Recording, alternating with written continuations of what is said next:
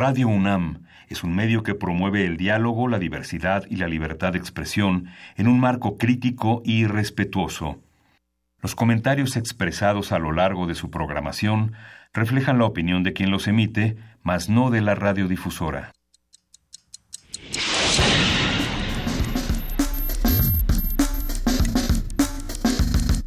Primer movimiento. El mundo desde la universidad.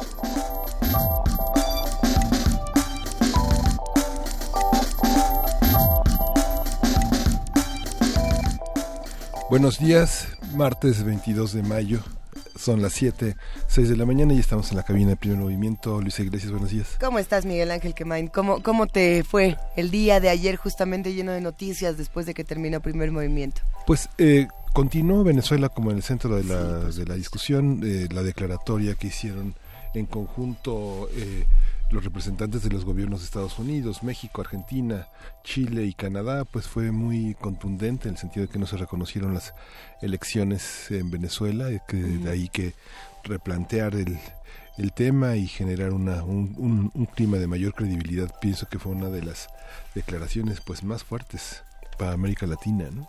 E, es, me parece digno de estudiarse lo que ocurre con todos los gobiernos que han declarado eh, lo que hay, lo que hayan declarado alrededor de Venezuela. Por supuesto, son la gran mayoría los que no reconocen el, el proceso electoral, salvo, si no me equivoco, Evo Morales en, en Bolivia. Y estoy tratando de, de pensar qué, qué otro presidente habrá dicho que, todo bien. Parece ser que no. Eh, sin embargo, también hay que estudiar, como ya lo hacíamos el día de ayer, cómo funcionó este esta votación, estas elecciones, cuántos salieron a votar, cuántos se quedaron en su casa. Si uno no sale a votar, pues no puede ser representado justamente en un proceso democrático. Esa es otra parte importante. Pero bueno, eh, sí, Venezuela estuvo en el centro de atención, por supuesto, las nuevas sanciones de Trump hacia Venezuela, lo que está ocurriendo en nuestro país con los candidatos, con todos las, eh, los debates del debate, del debate, del debate, eh, los memes. Han sido días interesantes, por supuesto, también de mucha violencia en nuestro país y hay que estar todos pues con cuidado y seguir haciendo comunidad. El tema de, el tema de las verificaciones, como sucedió con este un alguien que no es un dato nada más sino que es una activista social muy importante que fue exonerada en 2015 por este por los por, la, por el encarcelamiento que la Organización de las Naciones Unidas calificó de injustificado pues se dedicó a desmentir y a, y a, desafiar al candidato Mit que mintió. Te refieres a Néstor Salgado, entonces creo que también fue una un, un golpe fuerte a la credibilidad ya muy debilitada del PRI y de la manera en la que en estos debates se hacen afirmaciones tan a la ligera. Afirmaciones a la ligera, virtuosamente Calumnias. Exactamente, no es que no lo quería decir, pero ya tenemos verificado 2018 que se ha encargado justamente de decir eh, cada una de estas frases que se dijeron en el debate son ciertas, son falsas, son eh, dudosas, son casi ciertas, casi engañosas. Métanse a la página de verificado 2018 o, en Animal Político, también lo pueden encontrar. Eh, por supuesto, la de Néstor Salgado es completamente falso, así lo Verás verificado. Pero hay otras frases de todos los candidatos que también tuvieron truco, ¿no? Y, hay que irlas apuntando. Mid con el, el, tema de Nestora Salgado, Ricardo Anaya con esta portada de proceso que recortó y que bueno, salió proceso a decir si vas a enseñar la portada, enséñala bien y muestra que también te estábamos criticando a ti. Eh, si Andrés Manuel López Obrador dijo que con el salario mínimo alcanzaba para 50 kilos de tortillas y que, que tampoco era así, que también cheque bien sus datos. Eh, bueno, al Bronco ya ni le decimos porque la mitad de lo que dijo era patraña, pero dentro de toda la patraña tuvo dos que tres cosas interesantes que ahí quedaron como datos reales. Creo que vale, o sea, vale muchísimo la pena estudiar qué sí era cierto y qué no, pero saber que la mitad Sí. Sí. ¿A qué nos vamos el día de hoy, Miguel? Hoy tenemos un martes de mitos y vamos a conversar sobre el tema de las células madre. Vamos a conversar con el doctor Mauricio Rodríguez Álvarez. Él es profesor del Departamento de Microbiología de la Facultad de Medicina de la UNAM y es un tema bueno interesante para las personas que están afiliadas a esta, a esta, esta confianza en, la, en las células madre. Transformación de conflictos, vamos a hablar de el triángulo de la violencia. Ya hemos hablado de este triángulo y es importante retomarlo como lo hacemos cada semana con Pablo Romo, miembro del Consejo Directivo de Serapaz, profesor de Transformación Positiva de Conflictos en la especialidad de negociación y gestión de conflictos políticos y sociales de la Facultad de Ciencias Políticas de la UNAM. Ojalá que, Pablo Romo pueda comentarnos también un poco de cómo se resolvería una situación como la de Venezuela con este proceso electoral. Sí, claro. Hay una, eh, una invitación que hace Sergio Aguayo a, tratar el tema de la migración, que fue uno de los temas más importantes del debate, y en el Colegio de México se generará un, diplomado muy interesante eh, comandado por Sergio Aguayo. Él es analista político y profesor del Colegio de México y uno de nuestros investigadores fundamentales en el terreno de la política las epidemias como los desastres naturales no son tan naturales sino se dan porque sí mucho esto tiene que ver con cómo nosotros le hemos dado tratamiento tanto a las enfermedades como a mil y un factores que nos acompañan en la vida cotidiana. Pero el caso de, de Congo yo creo que es muy importante lo que está ocurriendo con la epidemia de ébola en Congo. Vamos a estar platicando con el doctor Samuel Ponce de León coordinador del programa universitario de investigación en salud de la UNAM profesor de la Facultad de Medicina especialista en medicina interna e infectología maestro en ciencias en epidemiología hospitalaria por la Universidad de Virginia. Vamos a ver de qué se trata todo lo que está ocurriendo en Congo. Sí, y la poesía necesaria te toca a ti, Ulises. Me toca a mí, ok.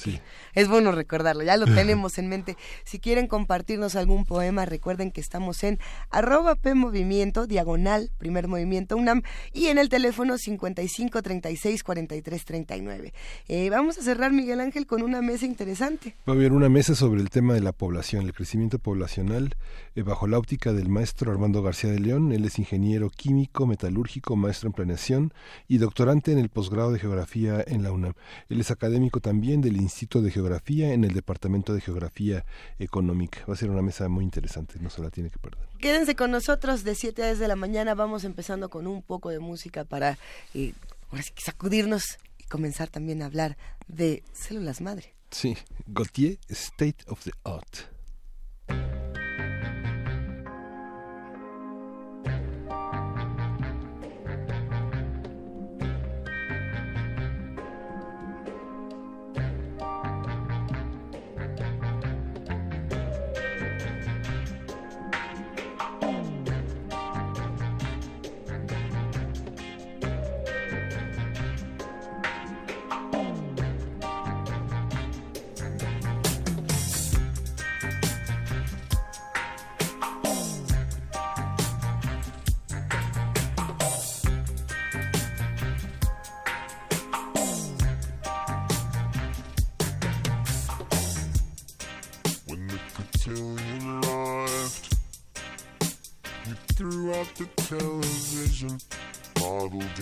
Custom flute presets and harmony plus in addition.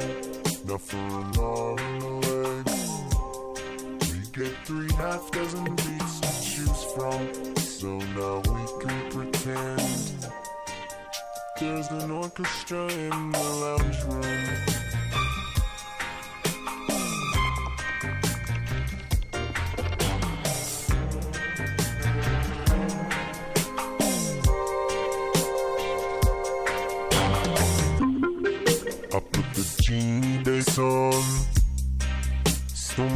Tank can play the choir. The 16 foot guy pays on. And Larry's patented orchestral symphonizer. Banjo's great on repeat. The kids want to play, but they'll have to be patient. The wife can't help tapping feet. It's a genuine home entertainment revelation. State of the art.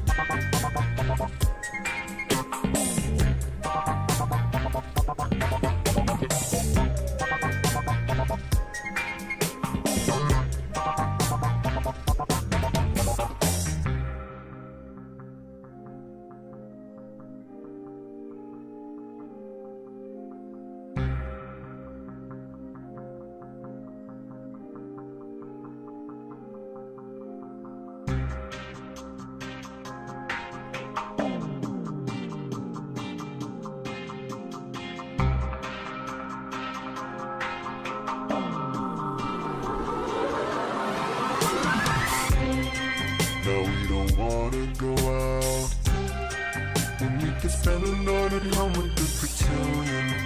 About the neighbors around. Start the bus and all the beating. Then walk from the living to the kitchen. Enjoy the state of the art. The magic swing piano really is astounding. And we can't tell them apart. But these amazing simulations end up sounding even better than the real thing.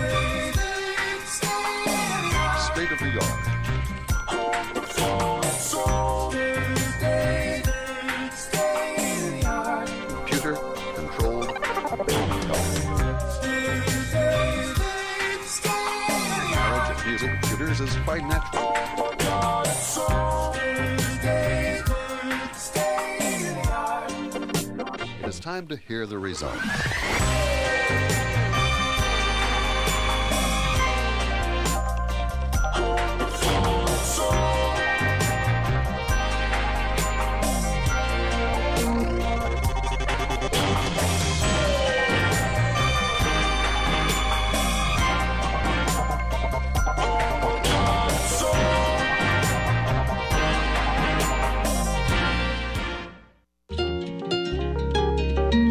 Primer movimiento.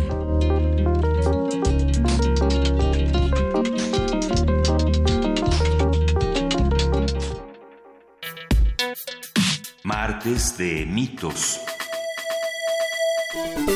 Las células madre han despertado el interés de la comunidad científica porque se sospecha que podrían ayudar, entre otras cosas, a aumentar los conocimientos sobre cómo se producen las enfermedades. Observar la maduración de las células madre en las células óseas, el músculo cardíaco, los nervios y otros órganos y tejidos permitirá a los científicos comprender mejor cómo evolucionan las enfermedades y los trastornos. Además, existe la posibilidad de la medicina regenerativa, es decir, generar células sanas para reemplazar células enfermas. Este procedimiento consiste en guiar a células madre para que se conviertan en células específicas que sirven para reparar tejidos enfermos o dañados en las personas. Las células madre podrían tener la capacidad de crecer y convertirse en tejido nuevo para usarse en trasplantes y en medicina regenerativa. Por lo mismo vamos a hablar sobre lo que se dice y lo que no se dice, lo que se dice mal sobre las células madre, qué son, hasta dónde llegan sus poderes, que no son superpoderes. También hay que entender, hay- porque hay muchos mitos alrededor de estas células madres. ¿Cuántas mentiras se están contando en su nombre? Para ello nos acompaña el doctor Mauricio Rodríguez Álvarez. Él es profesor del Departamento de Microbiología de la Facultad de Medicina de la UNAM y seguramente lo han escuchado en el programa Hipócrates 2.0 que se transmite en Radio UNAM. Mauricio, muy buenos días, ¿cómo estás? Hola Luisa, muy buenos días Miguel Ángel Quemain y Hola. a los amigos del auditorio un saludo. Nos Gracias, da Mauricio. muchísimo gusto saludarte, Mauricio. Cuéntanos, por favor, antes de entrar a los mitos, las leyendas urbanas, eh, las, las desmitificaciones, ¿qué son las células madre? Eh, bueno, el, por supuesto el gusto es mío de estar siempre aquí en, en estos micrófonos tan, tan bien escuchados Gracias. y polémicos porque justo pues vamos a tratar de despertar la polémica y aclarar algunos conceptos. Eh, las células madre pues así estrictamente son células que, que no están especializadas en alguna función en el cuerpo y que justamente dependiendo de dónde se encuentren pueden especializarse eh, en hacer alguna función. Entonces son, son células que tienen la capacidad de diferenciarse, o sea, de adquirir características que, las lleven a cumplir las funciones específicas de un, de un órgano. Eh, y por eso, pues, esta idea de, de que dependiendo de dónde se pongan eh, o de el tratamiento que se les dé afuera del cuerpo y luego se puedan meter al cuerpo de alguna manera, pues justamente existe esta idea de que y que ya se ha visto y que sí se está trabajando en eso desde hace varios años de que puede pues justamente regenerar órganos dañados y que pueden contribuir a pues a curar enfermedades no ese, ese es como el el concepto por eso les llaman células madre no porque pueden dar origen a pues a otras células ya más especializadas que puedan hacer una función bien en el en el cuerpo A ver, pero también eh, últimamente nos anuncian, cómprate este jabón con células madres y te lo tallas en tu cuerpo, te va a regenerar toda tu piel y vas a estar como bebé, como nuevo. Exacto, es que ese es, es el, el tema de las células madres, digamos es la es un tema de frontera no entonces hay un hay una parte que está muy bien articulada muy bien estudiada que se sabe que tiene implicaciones y que tiene aplicaciones terapéuticas muy específicas y hay otra a la que se le quieren cargar todos los milagros que siempre se le han querido cargar a alguna técnica o algún procedimiento en la medicina. en la medicina existe esta idea de, pues eso, de querer hacer la vida eterna, de querer eh, encontrar la, la panacea, ¿no? El, el, algo que cure todo, que evite el, el, el deterioro natural, ¿no? Mm. Por un lado, y también las enfermedades pues estas enfermedades que no se curan, que son muy complejas, que son frustrantes para, para la sociedad y para la medicina misma, pues también buscan agarrarse de algo que, que les, pues aunque sea que les asome la luz al final del túnel, ¿no? Entonces, justamente vemos, eh, pues por un lado esto de, de, productos milagro que pues claramente no tienen sustento científico, pero también hay una pues hay una cantidad de evidencia científica muy grande a favor del uso de las de las células madre para para pues para tratamientos específicos de varias cosas no como como ya lo mencionaban por ahí. ¿Cuándo, ¿cuándo sí y cuándo no eh, funciona el tratamiento con células madre? Pensando en una noticia que aparece el 16 de mayo, hace apenas una, una semanita, donde se decía que Japón está a punto de realizar la primera operación de corazón con células madre. Esto hablando de las células de pluripotencia inducida, que no es lo mismo que nada más ponerse las células y ya. Sí, eso es justo lo que hacen es que obtienen células madre y luego en un laboratorio les ponen condiciones eh, microambientales para que comiencen a diferenciarse hacia seguramente hacia músculo del corazón en ese caso eh, y ya que tienen un poquito más de diferenciación esas células eh, pues agarran y se las ponen al, al paciente en alguna zona del corazón que está dañada y pues según lo que se ha encontrado en algunos eh, pues en algunas hallazgos exitosos es que eh, las células que le pones pueden completar la, digamos, regenerar el tejido del corazón y volver a ser eh, un corazón funcional en las, especialmente en la zona donde se había donde se había dañado. Eso quizá el, el, el anuncio así con bombo y platillo fue porque pues porque es una cosa que la van a hacer a nivel institucional con todo el respaldo, con toda la evidencia que hay detrás. Eh, seguramente hay y, a nivel experimental muchos ensayos y muchos eh, intentos para pues para lograr esto a nivel de, de cardiología, a nivel de neurología, de oftalmo, no, este, eh, en ortopedia, o sea, se usa se usan muchas cosas con esta misma idea, ¿no? De, de, pues de que la célula madre eh, reemplace a las células dañadas en el tejido dañado y se restablezca la función.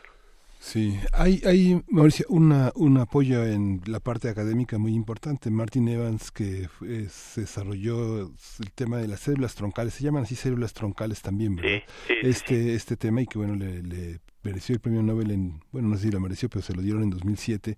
Y luego a Shanji Yamanaka, que es un premio Nobel también de la medicina japonesa, justamente en 2012. Tienen este, este apoyo, esta legitimación. Y, y justamente también en el CONACYT se ha apoyado a, algunos proyectos como el que está en el Centro de Investigación y Asistencia en Tecnología y Diseño de, Jalisco, que ellos trabajan sobre este viejo mito de las de la, del Alzheimer y el Parkinson. ¿Cómo cómo son los diferentes territorios, incluso la diabetes, ¿no? Sí, pues mira, justamente eh, es, es una buena recapitulación porque eh, hay un hay un hay un gran eh, pues hay un digamos un grupo muy fuerte de investigación detrás de las células madre porque en serio podrían ser una promesa eh, increíble para la medicina no y para la salud humana. O sea eh, hay cosas pues que que parecen en serio ciencia ficción, como reparar un, el cartílago de una articulación a través de la inyección de células madre, eh, todos los daños en los en las venas y en las arterias de la cuando que se producen durante la diabetes también se pueden reparar con células madre, eh, los los corazones infartados se pueden les puedes ayudar a eso, o sea, hay el, daño en médula espinal de en, cuando los, los, pacientes que tienen sección medular o algún problema en la médula espinal que los que les provoca parálisis o ceguera en algunos que se les daña la retina eh, y les pone células madre. O sea, sí en serio hay una cosa de promesa y de, y de avances muy, muy alentador que ha sido respaldada con toda esta investigación, por un lado muy exitosa, muy bien lograda, eh, por otro lado también se acordarán del, de un de un grupo creo que fue en Corea que fue estuvo involucrado en algunas cosas de plagio o de fraude científico que les retiraron este pues casi todos sus credenciales por inventar un artículo con, con células madre también que porque pues querían eso no querían decir ya logramos algo este súper útil súper productivo y, y no había sido completamente cierto. Lo que digamos es más importante es que se siga haciendo investigación formal eh, académica y científica así básica y clínica, para aportar más evidencia, para poder saber exactamente cuándo funciona, cuándo no funciona, cuáles son los riesgos, cuáles son los límites, cuáles son las aplicaciones eh, que se pueden que se pueden contemplar, ¿no? No, no, no. Si no se hace esa, eh, pues esa formación de evidencia, pues no se va a poder avanzar. O sea, podemos avanzar en la parte eh, empírica y testimonial, pero la, la parte que va a construir la ciencia, pues es justamente las publicaciones, las series, los datos que, que se puedan ver, ¿no? Y en ese sentido, pues hay instituciones que han apoyado, eh, pues como lo menciona Miguel Ángel, eh, CONACYT que ha dado apoyo para proyectos específicos, centros específicos que están trabajando con esto, eh, y, y pues y también clínicas que están dando estos servicios como ya como servicios clínicos no eh, y pues es una o sea es una gama de con muchos matices en adentro, ¿no? Pero qué pasa, por ejemplo, cuando eh, la investigación no depende tanto de, justamente de los investigadores, vaya, los avances no dependen tanto de los investigadores, sino de, de ahora sí que la donación uno a uno o del encuentro uno a uno, pensando, por ejemplo, en los pacientes con, leucemia y en las posibilidades que tienen de tener donadores. Por aquí teníamos estos datos duros justamente de que solamente el 30% de familiares pueden donarle a, a los pacientes eh, justamente estas, estas células. Y por lo tanto, 70% dependen de, de, que alguien buena onda llegue y les diga a ver si, a ver si chicle y pega. Estos datos son importantes. Que, querría decir que en nuestro país sí tenemos un problema con, este asunto de las células madre. Bueno, el, el, aquí convergen dos dos asuntos. El, el primero es ese, el de primero que, que nos quede claro, digamos, una de las aplicaciones más exitosas de las células madre pues es justamente para, para el tratamiento de algunos cánceres de la sangre. Así es. Eh, y eso ya está bien estandarizado y ya está bien establecido y, y ya es, los digamos los procedimientos están bien estudiados eh, y, ya va adelante eso y aquí nos enfrentamos a este drama de las donaciones no de de pues de que no todos pueden donar pero además no todos quieren donar y... Y no todos saben qué es lo que pueden donar, porque hay unos que dicen qué es médula ósea, qué es médula espinal, qué es esto de aquí. Exacto, entonces, eh, bueno, las células que se donan para, la, para el trasplante de médula ósea, la médula ósea es, es esta parte que está dentro de los huesos, por eso se llama la médula ósea, porque está en el interior de los huesos y es donde se producen eh, pues todas las células de la sangre los glóbulos rojos y los glóbulos blancos. Y ahí adentro hay unas células madre que pueden dar origen a pues a casi a, prácticamente a cualquier célula de la sangre. Entonces son unas células que están muy bien conservadas desde desde el origen embrionario que pues si obtienes esas células madre puedes diferenciarlas hacia otra cosa, ¿no? Eh, porque son células que todavía no se han diferenciado, o sea, eh, es digamos tiene un origen un origen muy pues muy muy completo no muy, que de ahí se pueden derivar a varias cosas eh, esa es la manera más digamos más directa de obtener células madre eh, para y, es a partir de la cual se hacen las donaciones de, de células madre derivadas de médula ósea para, para el tratamiento de varios cánceres, especialmente en, la, en, en los niños, ¿no? Entonces se obtienen en los huesos largos de, del cuerpo, ¿no? En los huesos del hueso de la pierna, eh, una parte de la cadera se puede ahí también acceder fácilmente. Se sacan unas células con una aguja especial, en, con un procedimiento este especial, se obtienen, se limpian, se preparan y luego se administran en la en la gente que las va a recibir.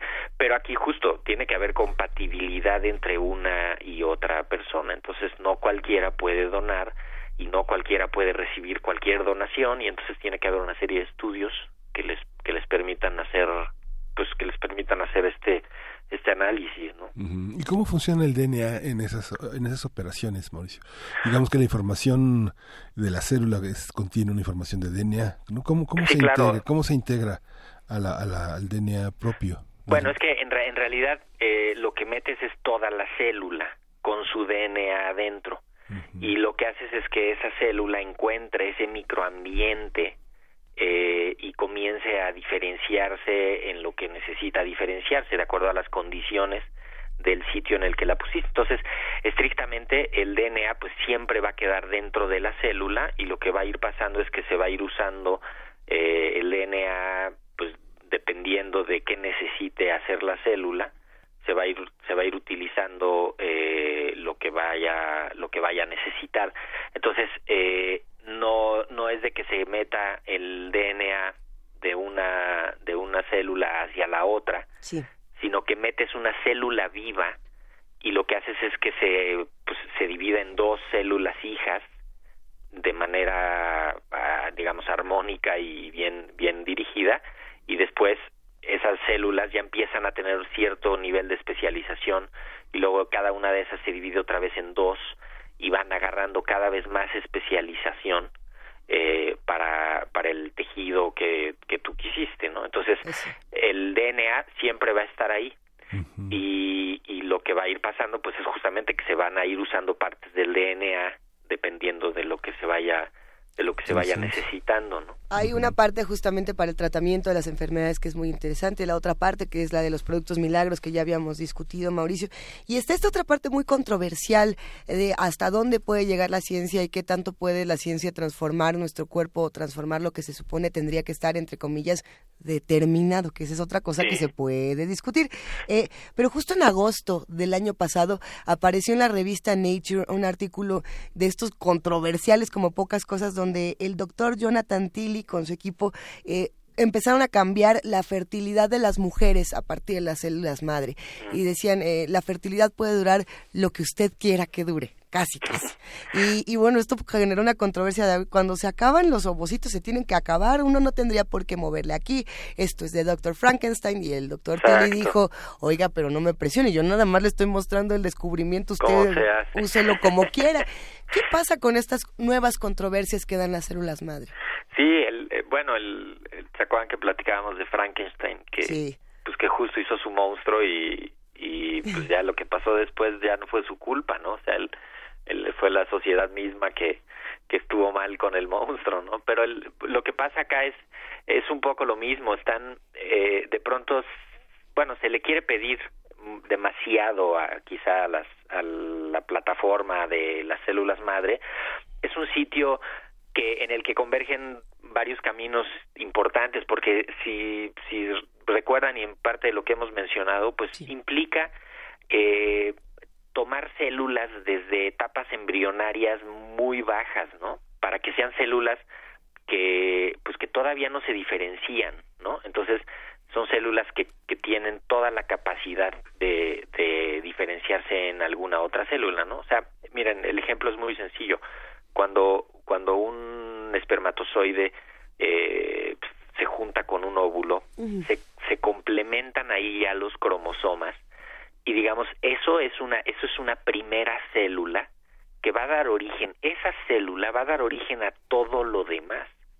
Entonces pues obviamente de ser una se va a dividir en dos, se van a dividir en cuatro, se van a dividir en ocho, en dieciséis, en treinta y dos, en sesenta y cuatro células y de ahí después cada una de estas se va dependiendo de la sección en la que esté ya va a ir adquiriendo características específicas y se va a hacer primero algo que es muy muy anterior al, al, al principio de un embrión y después ya se va a empezar a formar un embrión y después ya se va a empezar a formar un feto y después ya se va a completar el individuo. Eh, entonces, las, pues, el asunto de las células madre también tiene que ver con eso, con, con esa etapa embrionaria y fetal del, de la vida que siempre es motivo de pues de mucho debate y de mucha eh, de muchas eh, controversias en términos bioéticos no entonces, eh, por un lado ahí, pues ahí como que hay unos que le cierran la puerta de entrada a eso y otros que no. Y lo otro son las células madre que seguimos trayendo como adultos cada quien en su cuerpo. Eh, en, en las, o sea, en la boca tenemos en las encías, abajo de las muelas, este hay un, por ahí unas celulitas escondidas también, células madre que van dando origen en parte a la encía y a todas las células de por ahí en la médula ósea hay células madre que están haciendo células de la sangre toda la vida, ¿no? Eh, en el en la grasa hay unas hay unas células madre también que están haciendo grasa eh, y que están sacando también hay algunos otros tejidos entonces pues siempre es esta o sea como que el como que la aplicación pues le, le quieren aplicar le quieren hacer de todo a las células madre eh, y pues hasta ahora son son pocas cosas las que están completamente bien determinadas y son digamos muchas las que son pues son promesa de, de algo que viene y de algo sobre lo que se está trabajando que pues más allá de satanizarlo y de prohibirlo inmediatamente pues justamente hay que contribuir a que ese conocimiento aporte pues para poder para poder ir combatiendo enfermedades no o sea no todo es o sea, no, no, no todo está mal, ¿no? Claro. Hay mucho que rescatar. Oye, Mauricio, y en, el, en Sudamérica se ha discutido mucho el tema de la regulación, pero en México todavía encontramos, digamos, en los grandes hospitales privados, eh, muchas empresas que llegan a solicitar la... Eh, a convencer a los pacientes que han tenido un bebé, conservar el, el cordón umbilical o de recolectar, ¿no? Esa parte, ¿cómo confiar? ¿Es confiable? Eh, en Europa, bueno, es, eh, en Latinoamérica es menos caro que en Europa, en, Europa es carísimo, ¿no? Sí, el, bueno, la, Pero ¿cómo confiar? ¿Es, ¿Es, confiable esa situación? ¿Hasta, ¿Hasta cuándo se deben de tener almacenados? ¿Cuánto duran? ¿La, ¿La investigación no va por otros rumbos? Pues mira, ahí, ahí converge esta parte de, del pues el desarrollo de un negocio con ciertamente una necesidad eh, científica y una necesidad que tiene la clínica. Los los bancos de células eh, que entiendo pues prácticamente todos son privados acá en México eh, tienen esta idea de que de que sacas las células madre del cordón umbilical porque es una zona muy rica en células madre el cordón umbilical del, de los bebés entonces cuando nacen se obtiene un pedazo del cordón umbilical y se hace un, pues tal cual, se saca un poco de células de ahí y se guardan, se preparan y se guardan en unos congeladores especiales y ahí se conservan. Esto eh, tiene algunas aplicaciones eh, específicas. Hay una recomendación así internacional de que pues es, es, es por ejemplo, son las células ideales para que un hermanito le done a otro hermanito, ¿no? Que un niño que tenga algún problema en particular, uno de estos cánceres de la sangre, eh, digamos que si se obtuvieran células madre del hermanito sería como lo más eh, óptimo para el para el tratamiento, eh, pero también eh, esas células madre así frescas se se donan y pues pueden servir mejor que las células de médula ósea para para hacer trasplantes de estas de estas células eh, lo otro es que hay una hay un razonamiento muy básico y es que eh, difícilmente puedes saber qué enfermedades va a tener una persona que ya estén codificadas en su material genético, ¿no? En su DNA. Y si guardas sus células madre en un banco de células eh, pues lo más probable es que esas mismas células que él trae, si le pasa algo que sea producto del daño en su, en su DNA, pues lo más probable es que ese DNA que está en esas células madre también está dañado, porque es el mismo DNA que tienen todas las células, ¿no? Entonces, eh, pues se usan, eh, o sea, el DNA es como un, como un libro y dependiendo de cada célula, pues lee un capítulo, ¿no? Entonces, eh, unas células leen el capítulo 1 y otras células usan el capítulo 2 y otras células usan un párrafo del capítulo 3 y otro del 5, así. Entonces, si el DNA está dañado, eh, pues es la utilidad de esas células para ese mismo individuo eh, está muy cuestionada, ¿no? Y mientras más tiempo pasa de que se separaron esas células y se empezaron a almacenar, pues también es más difícil recuperarlas y poderlas utilizar de manera óptima para un tratamiento óptimo así bien estandarizado. Entonces, el, eh, ahí pues hay un componente de, de, pues, de, que son más, es más la, el deseo y la esperanza de que, de que en algún momento se puedan utilizar esas células súper bien.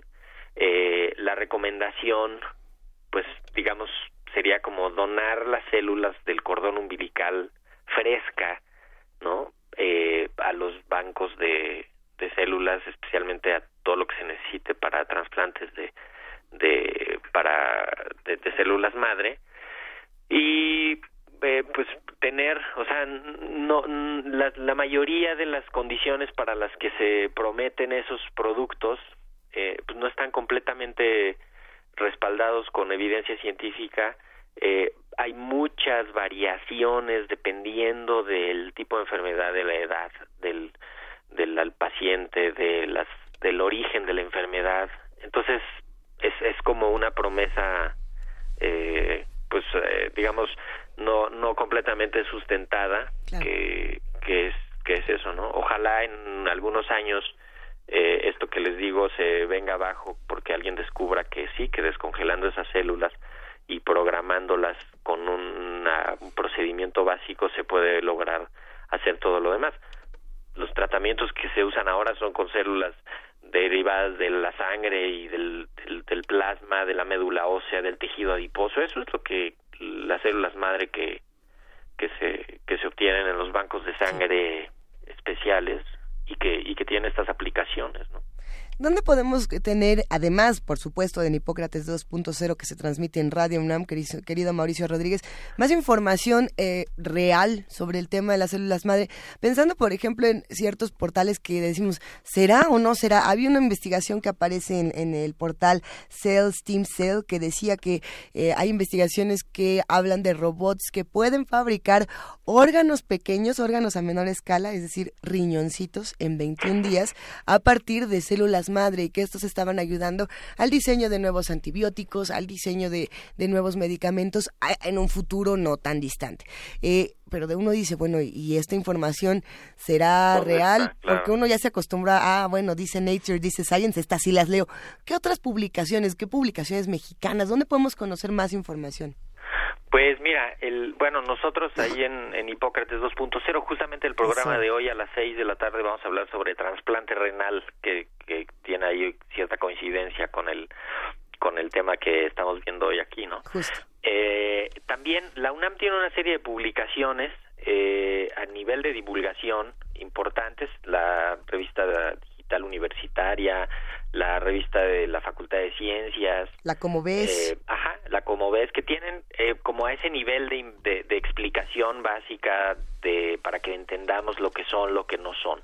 Y también hay una serie de, de textos pues ya técnicos un poco más académicos eh, que abordan digamos en dos en dos sentidos. Uno todo este debate bioético jurídico eh, sobre el proceso regulatorio. México está en el proceso de regular el uso de las células madre, o sea, está, está, entiendo que está en una revisión, una norma oficial para usar estas células, está, eh, pues, todavía toda esta estructura eh, regulatoria eh, echándose a andar, ¿no? Y no, no somos los únicos en el, en, el mundo, hay muchos países que están también eh, apenas trabajando en la regulación porque no se habían visto los alcances que podía tener. Entonces, te digo, la UNAM tiene algunas publicaciones en el, en, sobre cosas jurídicas y sobre asuntos bioéticos que, pues, que están relativamente al alcance de, de, cualquier buscador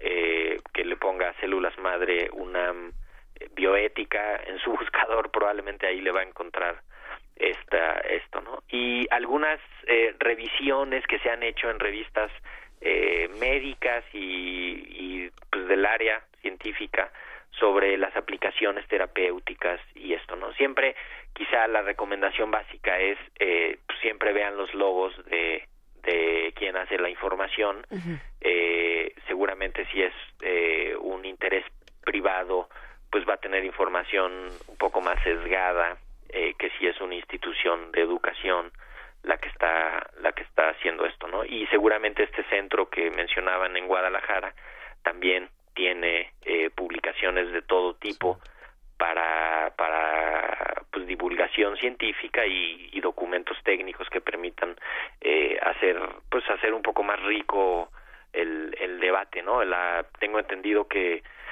la o sea el, algunos hospitales seguramente también en Monterrey eh, por ahí para preparar este material encontré eh, unos documentos del hospital universitario en Monterrey Nuevo León que también se puede se puede acceder fácilmente. Y, y pues no no dejar eso al lado no o sea el, los tratamientos que existen actualmente eh, todavía se acercan la mayoría a la parte experimental a la parte de estar generando evidencia. Eh, es importante pues que, que, todos los testimoniales sean buenos o sean malos se vayan eh, acumulando y se vaya generando información para poder tener eh, mejores decisiones ¿no? Pues te agradecemos muchísimo, querido Mauricio Rodríguez Álvarez, profesor del Departamento de Microbiología de la Facultad de Medicina de la UNAM, y no solo eso, como ustedes bien saben, conductor del programa Hipócrates 2.0 de Radio UNAM. Te mandamos un inmenso abrazo y nos escuchamos en un rato. Igualmente, muchas gracias por la invitación. Saludos a todo el auditorio y acá seguimos. Abrazo. Mauricio. Buen día. Vamos a escuchar de Tarantela Esqueletos.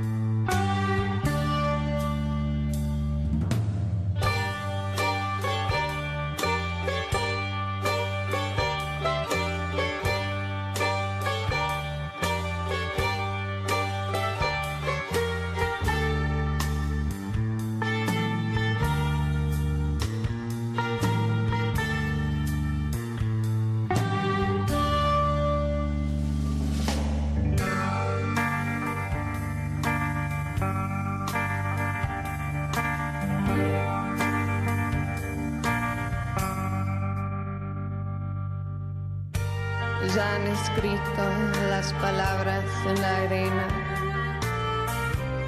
Esta poesía de nuestro encuentro que sangra y sale desde los huesos.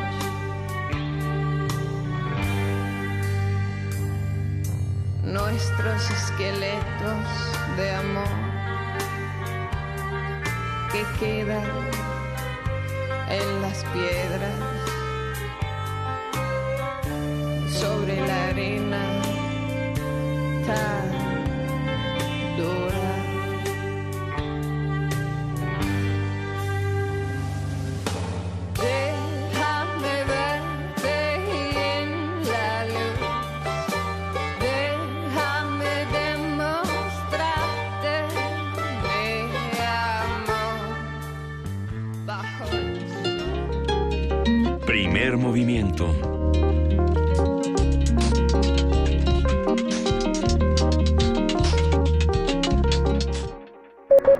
Transformación de conflictos.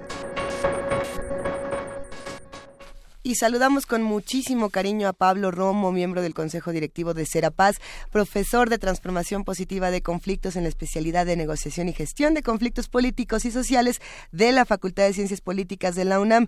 Queridísimo Pablo Romo, muy buenos días. ¿Qué tal? Muy buenos días. Vamos a hablar de este triángulo de la violencia de Johan Galtung o hacia, hacia dónde nos vamos a ir esta mañana. Exactamente, por ahí vamos a empezar.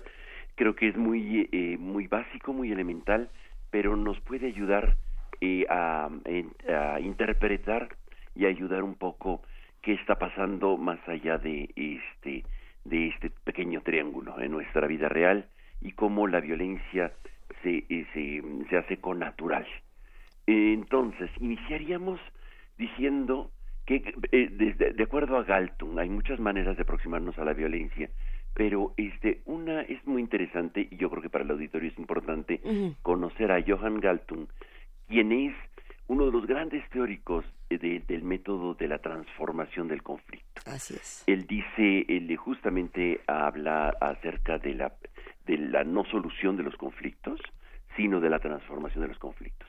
Y entonces dice que él, eh, mucho del, eh, de lo que está eh, abajo y atrás de, de las expresiones de los conflictos se ven por la violencia. La violencia es una manera mal manejada de un conflicto. Y este y hay tres maneras de expresar este mal manejo del conflicto que es justamente la violencia directa, la violencia cultural y la violencia estructural.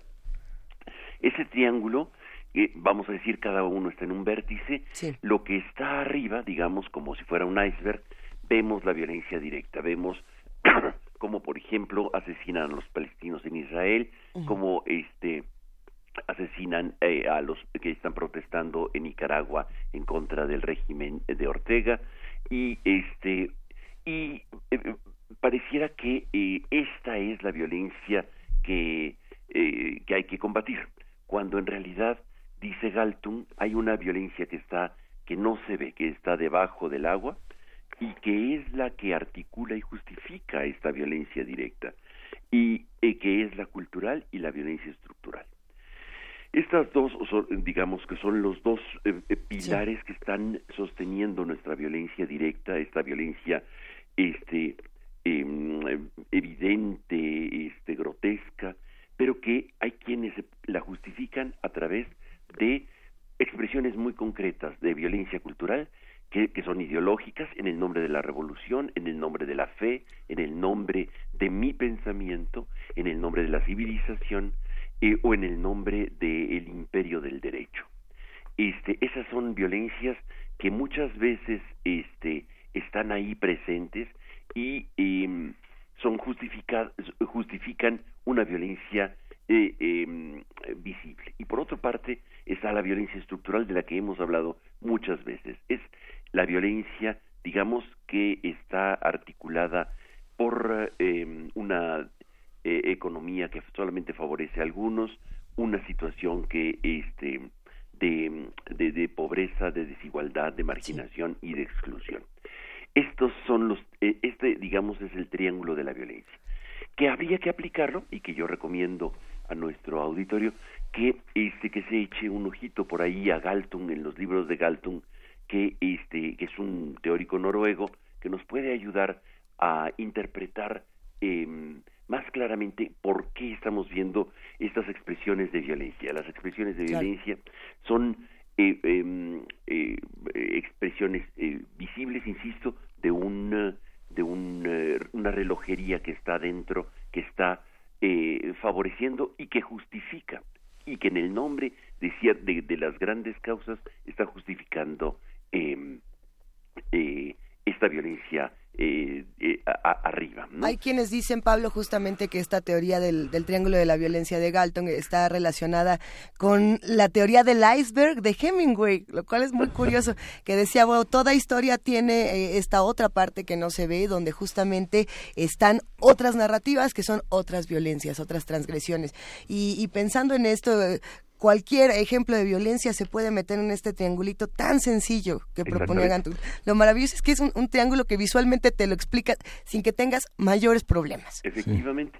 Y la configuración del inconsciente también. ¿no? ¿Perdón? Y la configuración del inconsciente también Freud lo concebía como, Eh, me como un gran mucho. iceberg, ¿no? Exactamente, me gusta mucho lo que estás diciendo, Miguel Ángel, porque yo creo que esto nos ayuda a, este, a hacer una introspección de nuestras violencias también, este, personales, las violencias personales. Muchas veces nos vamos a Venezuela o a Israel y creo que también es importante eh, la- las nuestras, porque este, está esta situación de, gran tensión, de gran violencia, y pues es, eh, Freud ahí está ayudándonos para ver cómo hay ciertos resortes invisibles que están empujando hacia acciones que son malos manejos y quizá el psicoanálisis es justamente una incorporación consciente de aquello que está invisible y que nos está eh, generando eh, sufrimiento por obviamente por y, y expresiones violentas ¿Y cómo, ¿Y cómo seguimos dándole utilidad justamente a este triángulo y cómo seguimos estudiando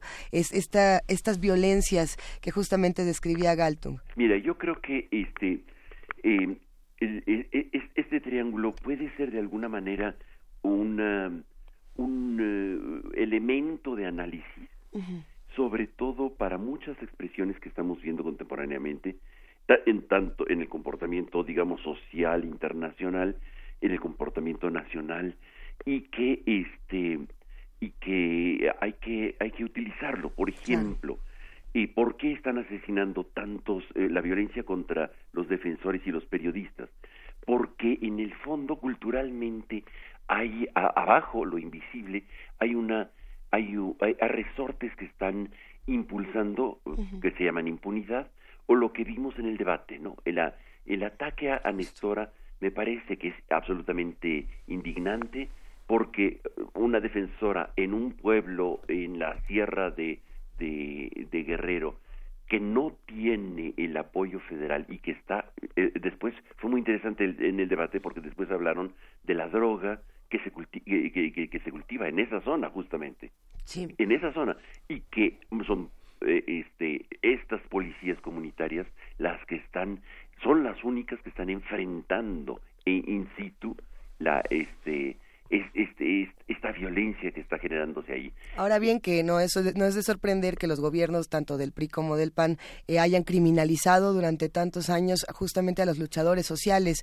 eh, pensando en esta violencia que, que se estructuró pues, a, a partir de esta guerra contra el narco y cómo buscamos culpables en, en todas partes. Pero bueno, ese será tema quizá de otra, de otra semana, querido valdría la Pablo pena Romo. valdría la pena hacer un recorrido histórico justamente en el contexto de los 50 años de. Tlatelolco porque yo creo que hay que tenerlo dentro del horizonte como violencias que se insertan en la en la conciencia social y que es. justifican las violencias directas. Y había que también pensar no solo en nuestro país, en otros países donde a los luchadores sociales, caso de Berta Cáceres, por ejemplo, eh, se les asesina y se les criminaliza de una manera brutal. Eh, pero bueno, te agradecemos muchísimo, querido Pablo Romo. Y si te parece bien, hablemos de eso la próxima semana. Es Me un gran tema. bien. Te mandamos un gran abrazo. Que estés muy bien. Hasta pronto, Pablo. Hasta luego, que estés muy bien, Miguel. Pues vámonos a una pausa, Miguel Ángel Quemain, y regresamos a esta segunda hora de primer movimiento. Pausa. Primer movimiento. Hacemos comunidad.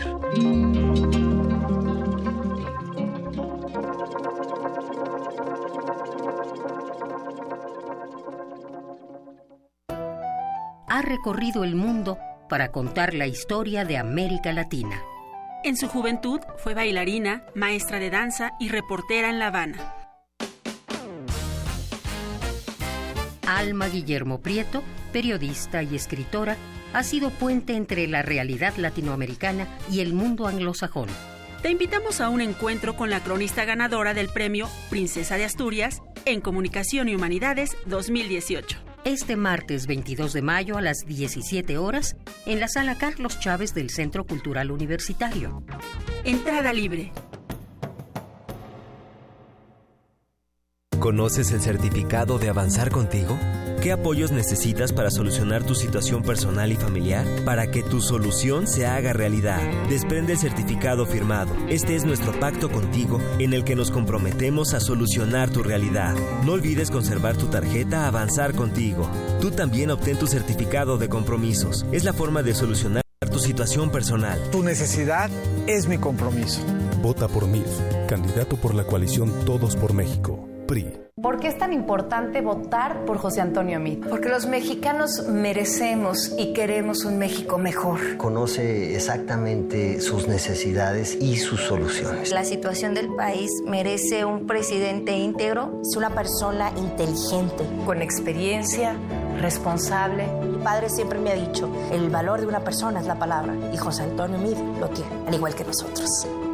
Con Nueva Alianza es de ciudadano a ciudadano. Coalición Todos por México. Los necesito con amor por esta ciudad. Aquí nosotros somos los jefes. La jefa es la ciudad. Con varales vamos al frente. Nos une el amor por la ciudad. Ale, ale, varales. Ale, ale,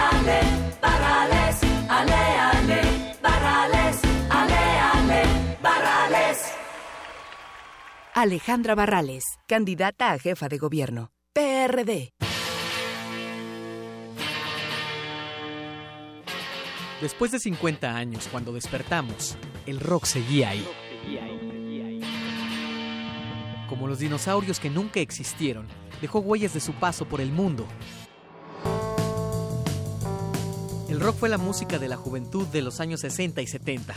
Hoy la desenterramos para volver a vivirla para emocionarnos con ella. Cuando el rock dominaba al mundo. Todos los viernes a las 18.45 horas, por el 96.1 de FM. Radio UNAM, Experiencia Sonora. En la última encuesta Origen Destino se ve reflejada la complejidad de casi 35 millones de viajes diarios. Me rehúso a pensar que con ocurrencias se mejorará la movilidad. Es cuestión de capacidad y de honestidad. Cambiemos la ecuación. Nos surge un sistema inteligente de planeación y operación de la movilidad que disminuya los tiempos de traslado, la contaminación y que esté sustentado en las personas. Claudia Sheinbaum, candidata a jefa de gobierno de la Ciudad de México. Innovación y esperanza. Morena. Vota por el PES, vota por Andrés, vota por Encuentro Social. Vota por Andrés, vota por el PES con Andrés. ¡PES! Vota diferente con el PES, PES, PES. Apoyo a la familia con Andrés Manuel. Vota diferente con el PES, PES, PES. Vota por el Encuentro Social. Vota por el PES, vota por Andrés, vota por Encuentro Social. Vota por Andrés, vota por el PES con Andrés. ¡PES! Candidato de la coalición Juntos Haremos Historia. Cuando López Obrador llegó a jefe de gobierno, creímos que el cambio llegaría a la Ciudad de México. Pero no fue así. Nos prometió seguridad. Pero cuando miles nos manifestamos por la crisis de inseguridad, solo respondió con su desprecio. Prometió que la economía crecería, pero solo aumentó la deuda y el desempleo. Y ahora repite las mismas promesas, solo por su obsesión de poder. López Obrador ya gobernó y gobernó mal. Conoce la verdad en hablemosdefrente.mx. Vota por los candidatos a diputados y senadores del PAN.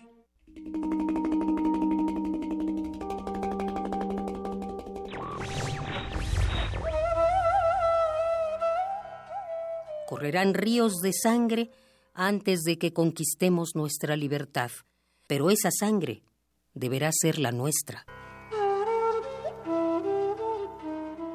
Mahatma Gandhi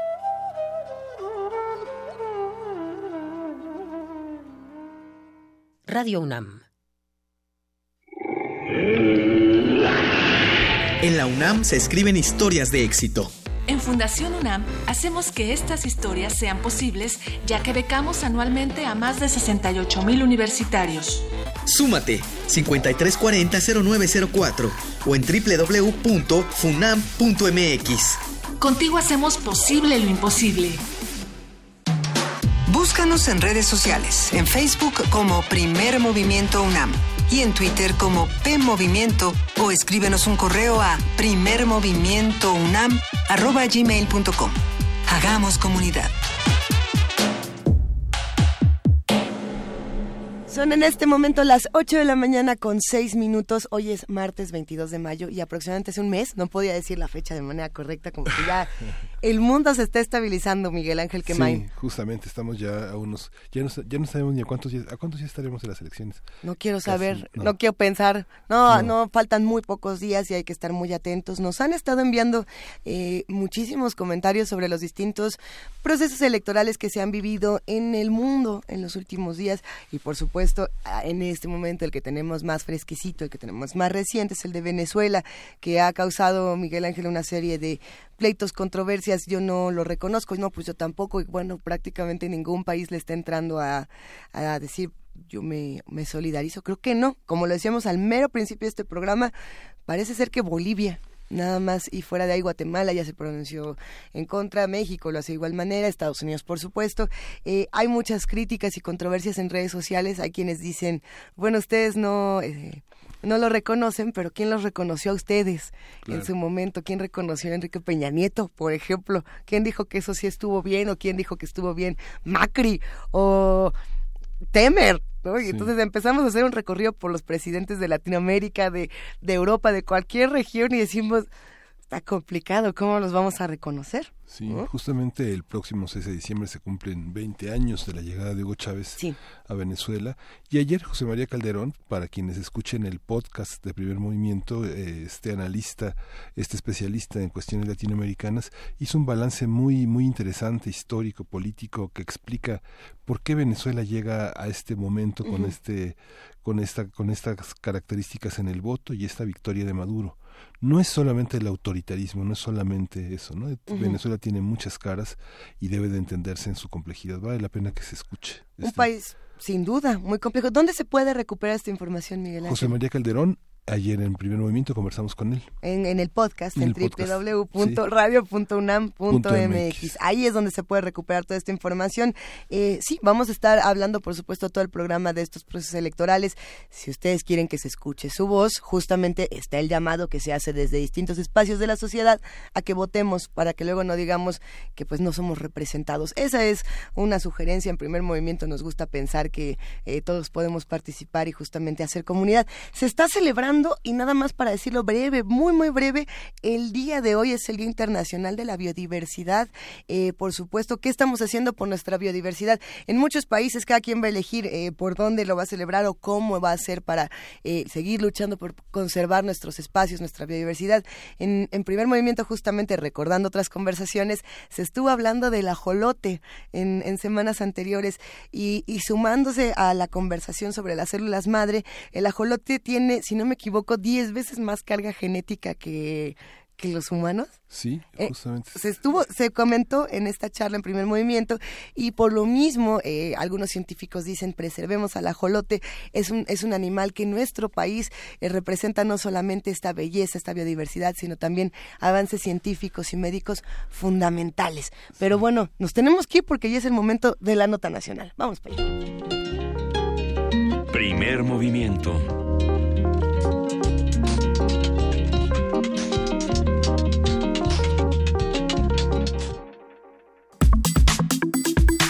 Nota Nacional.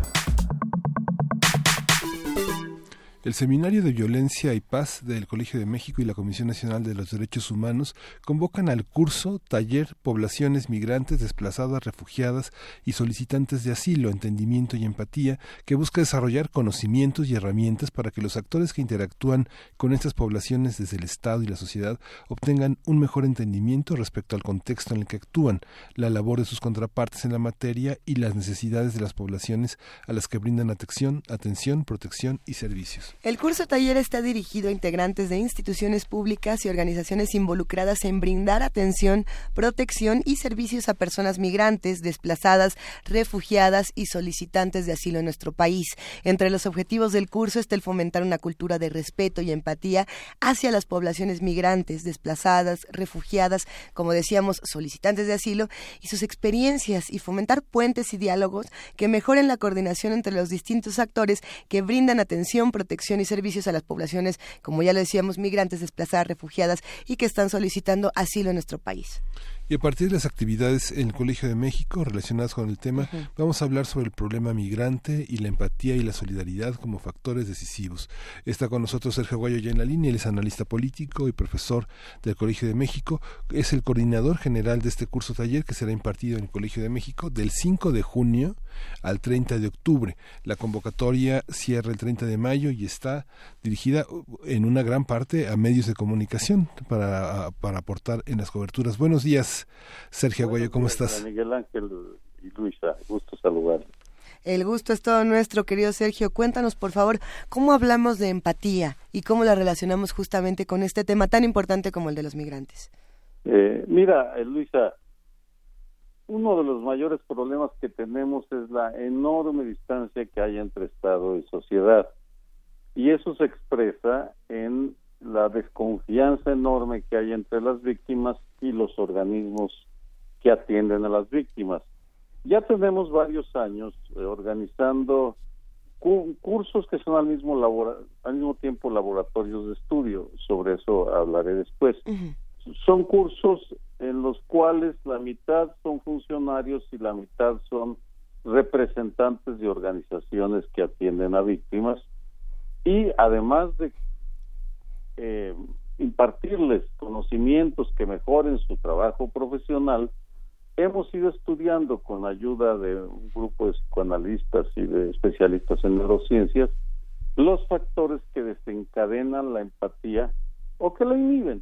Vamos, ¿qué lleva a que un funcionario se ponga en el lugar de una víctima y que una víctima se ponga en el lugar de un funcionario?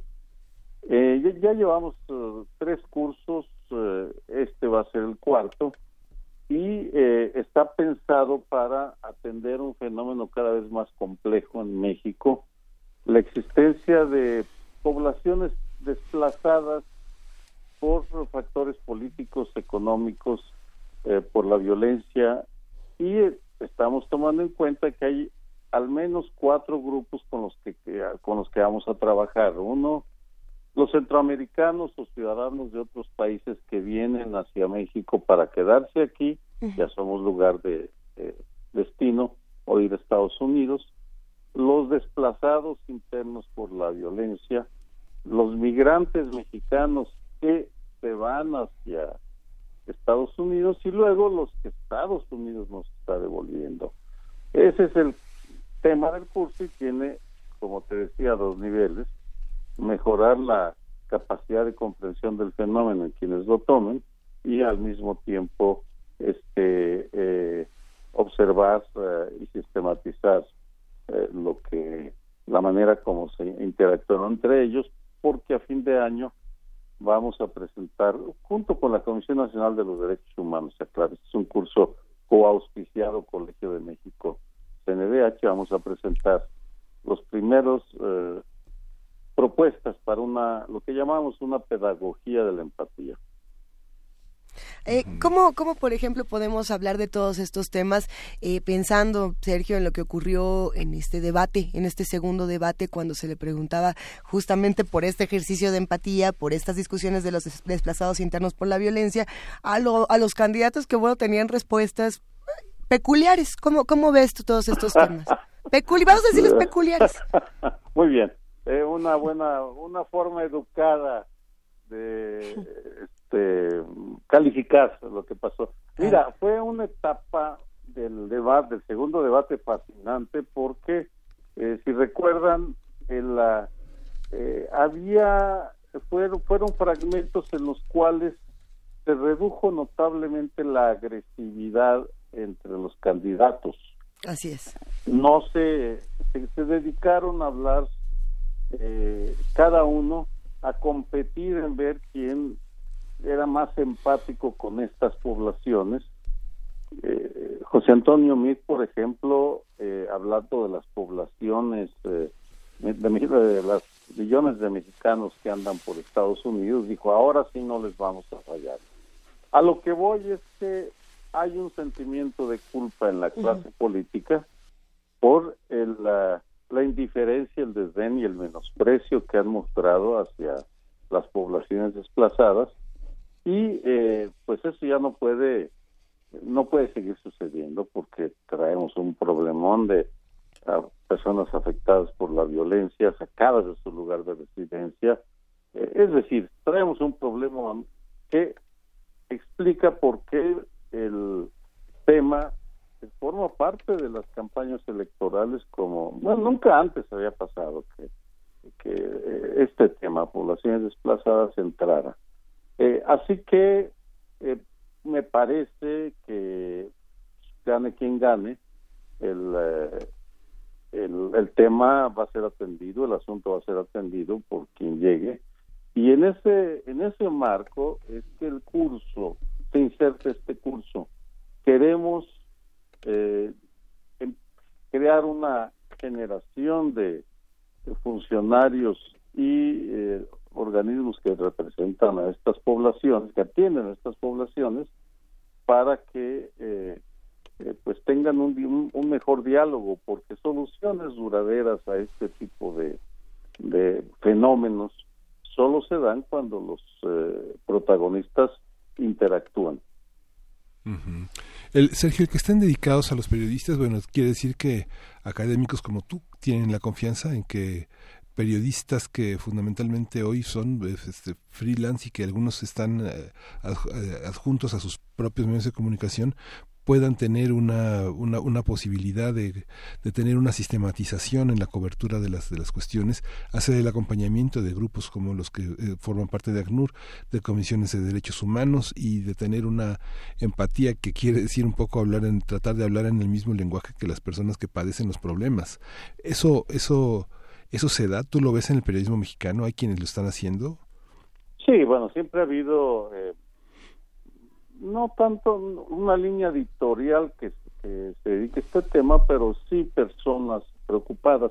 Te aclaro, el curso también se van a estar periodistas si los hay, pero en las poblaciones o los grupos a los que está pensados es la mitad van a ser funcionarios de eh, la Comisión Nacional de los Derechos Humanos, eh, espero que de la Comar, del Instituto Nacional de Migración, ACNUR, y los otros eh, sectores de la sociedad que tienen un interés, incluye por supuesto a las iglesias, porque las iglesias son los, y la católica sobre todo es la que ha dado una respuesta más eh, orgánica, más estructurada a, a estas poblaciones. Y yo esperaría que, también participen periodistas porque es necesario entender la enorme complejidad que tiene eh, esta estos desplazamientos masivos de población de millones de personas que están alterando lo que el panorama demográfico mexicano y la relación con sus vecinos. Pero esa es, esa es la intención, vamos a ver, eh, y muchas gracias por eh, invitarme a explicar los propósitos de este de este curso taller. En realidad es como el índice de un enorme libro. Sí. bueno, sí, sí, sí. Eh, pero mira, eh, no vamos a hacer un libro, vamos a hacer una pedagogía de la empatía basada en parte en esta experiencia, pero también ya hemos dado cursos a la Policía Federal, a otros funcionarios y tenemos programado uno para la Comisión Ejecutiva de Atención a Víctimas eh, que empezará también en el mes de junio. Ese aún no soltamos, sobre ese aún no soltamos la convocatoria. En, nuestro país se vive una realidad muy dolorosa, profundamente dolorosa cuando hablamos del tema de los migrantes y de las muchas violencias, Sergio. Eh, me quedo pensando justamente, y regresando, no, no por querer hablar a fuerza del debate, pero justamente porque ahí fue donde se visibilizaron muchos de estos ejercicios de, entre comillas, empatía por parte de estas personas, en donde, a, ver, una cosa es mostrarle en cadena nacional una imagen de un saco, de un costal, y decir, miren eh, cómo soy muy empático y, y vean cómo me sensibilizo y otra cosa es, por ejemplo, detenerse un momento y reflexionar realmente qué pasó con los 72 migrantes en, en San Fernando o qué está pasando eh, sistemáticamente en nuestro país con el asesinato, con la violencia que viven hombres, mujeres, niñas, niños y toda clase de personas eh, que vienen justamente de la frontera sur hacia la frontera norte. Eh, yo sé que hay muchas de estas imágenes que no se pueden mostrar en televisión por mismo respeto a, a que hay personas de todas las edades observando lo que ocurre, pero ¿qué hacemos cuando el, asunto para sensibilizar y empatizar se mezcla con una violencia profundamente... Eh, justamente violenta, por no, no quiero decir pleonasmo, pero ¿qué hacemos con esto cuando nos está rebasando? Eh, Luisa, mira, la violencia que vivimos se alimenta de varias arterias. Una de ellas son los desplazamientos de población. Los migrantes, eh, vamos, las poblaciones desplazadas mexicanas lo son porque hay violencia. También, por cierto, hay violencia ecológica, las mineras que desplazan a, núcleos de población.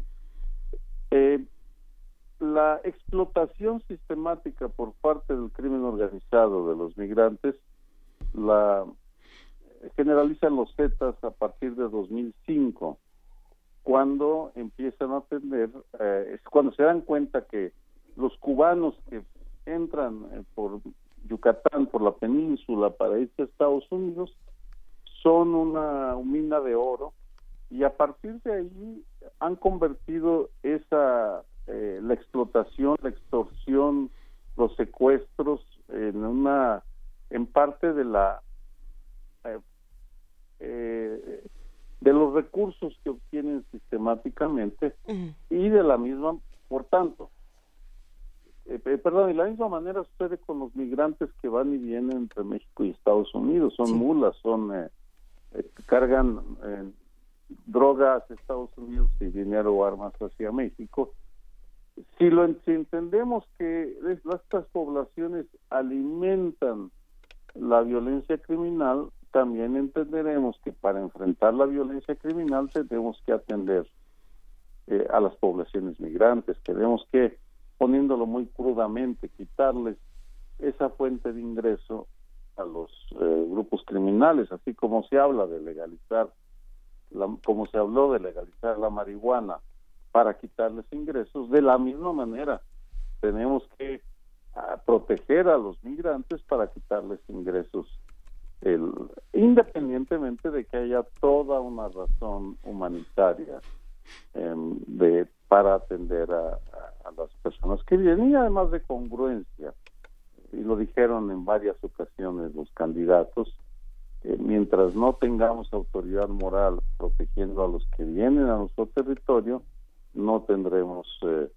eh, mientras no tengamos esa autoridad no podremos exigir a Estados Unidos que respete a los nuestros. ¿Qué pasa eh, con, las campañas que tienen medios de comunicación, que tienen las mismas empresas eh, para sensibilización, eh, hablando de los migrantes? Por ejemplo, por poner un par de ejemplos, hace unos años Coca-Cola justamente lanza esta campaña donde las latas tienen nombres de mexicanos en Estados Unidos y bueno, sale toda una propaganda interesante al respecto. Eh, justamente hace unas semanas tuvimos el caso, Sergio, de, del abogado racista, que yo creo que a todos nos tocó ver estos videos. Justamente lo encontraban con el hashtag abogado racista y era este, este sujeto en Nueva York que se ha pedido en distintos medios, no se comparte su nombre, aunque está ah, en todas partes, es Aaron Schultzberg y, bueno, tampoco es eh, como mantenerlo oculto ni nada, eh, pero que justamente lo que se hizo para visibilizar y empatizar con los migrantes era que un montón de, mexicanos, estadounidenses y de todas las nacionalidades se juntaron afuera de su oficina en, Nueva York a cantarle Cielito Lindo y el video creo que ha sido uno de los virales más virales de todos los tiempos. Estas campañas son interesantes o por lo menos estos movimientos para visibilizar, pero ¿funcionan o no funcionan? Luisa, mira, todo funciona. El hecho de que estemos hablando ahora de un curso sobre poblaciones desplazadas en primer movimiento es una señal de que sí funcionan. Ustedes, eh, como ustedes que deciden qué temas tratar, supongo, eh, pues eh, decidieron esto puede ser interesante porque además, por razones ahí sí de una coincidencia, no lo pensamos así, cuando organizamos el curso, se da tres días o esta plática dos días después de un debate entre candidatos a la presidencia. Por tanto, aquí lo que me preguntas es cómo las cómo entran nuevos temas a la agenda, cómo se generalizan las eh, cómo empieza a gestarse lo que un filósofo italiano Antonio Gramsci llamaba sentido común, es decir, cómo cambia los temas que la sociedad incorpora a sus eh, a sus intereses, eh, a sus preocupaciones y el que estemos hablando es un indicio de que sí hay esta preocupación. Ahora, eh, lo que debe interesar es que estas este tipo de diálogos se transformen en política pública. Exacto. Esa es la esa es la parte, digamos, y no hay una fórmula em, predeterminada por la cual una cambio de conciencia lleva a una política pública, pero mm, en mi experiencia como estudioso de la historia, no hay cambio, no hay política pública si no hay una transformación en la conciencia de las sociedades y de los líderes que hacen posible la política pública. Es fascinante el tema. A mí me da pena, pero tengo una larga distancia en cuatro minutos y así si gustan, nos en otro momento conversamos. Sí. Lo importante es decir, bueno, la, la convocatoria se cierra el 25 de mayo la, la, la, está en redes sociales la convocatoria del curso. faltan faltan faltan tres días para que se cierre la convocatoria. Va a haber va a haber algunas becas va a haber descuentos y, y, bueno empieza hay, hay mucho tiempo para prepararse para un curso como este. Y el contacto es Esperanza Rojas y este Luis Andrea Jiménez que están eh, haciendo fuerte este este proyecto de cursos en el Colegio de México. Muchísimas gracias Sergio Aguayo Gracias, Luisa. Gracias, Miguel Ángel. Un placer conversar con ustedes. Un placer. Te abrazamos con mucho cariño y, por supuesto, eh, invitamos a todos los que nos están escuchando y hacen comunidad con nosotros y a todos los que nos están observando a través de TV UNAM, a los que abrazamos también, a que visiten nuestras redes sociales donde vamos a compartir toda la información de este curso taller a tan solo 39 días y 22 horas para que se definan tantas cosas en nuestro país. Ay, nanita, ya mejor vamos a escuchar algo de Morrissey para que se nos quite tanto nervio. Ouija board, buenísimo. Would you work for me? I have got to say hello to an old friend. Ouija board, Ouija board, Ouija board. Would you work for me?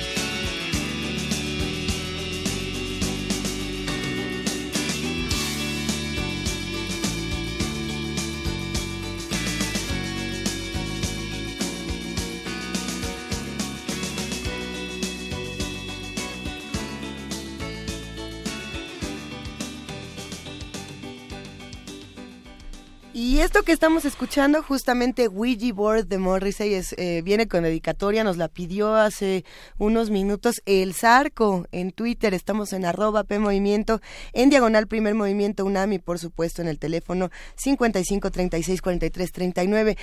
cumplimos la petición, aunque no es viernes de complacencias, ahora sí que es muy válida porque hoy justamente Stephen Patrick Morrissey eh, cumple años. Yo creo que muchos conocen a Morrissey no solamente por su gran trabajo como solista, sino por eh, su labor importante dentro de The Smiths, como el vocalista de los Smiths, que es esta banda que algunos dirían que pertenece al New Wave, otros dicen que no, que es el post-punk, otros dicen que simplemente es rock alternativo.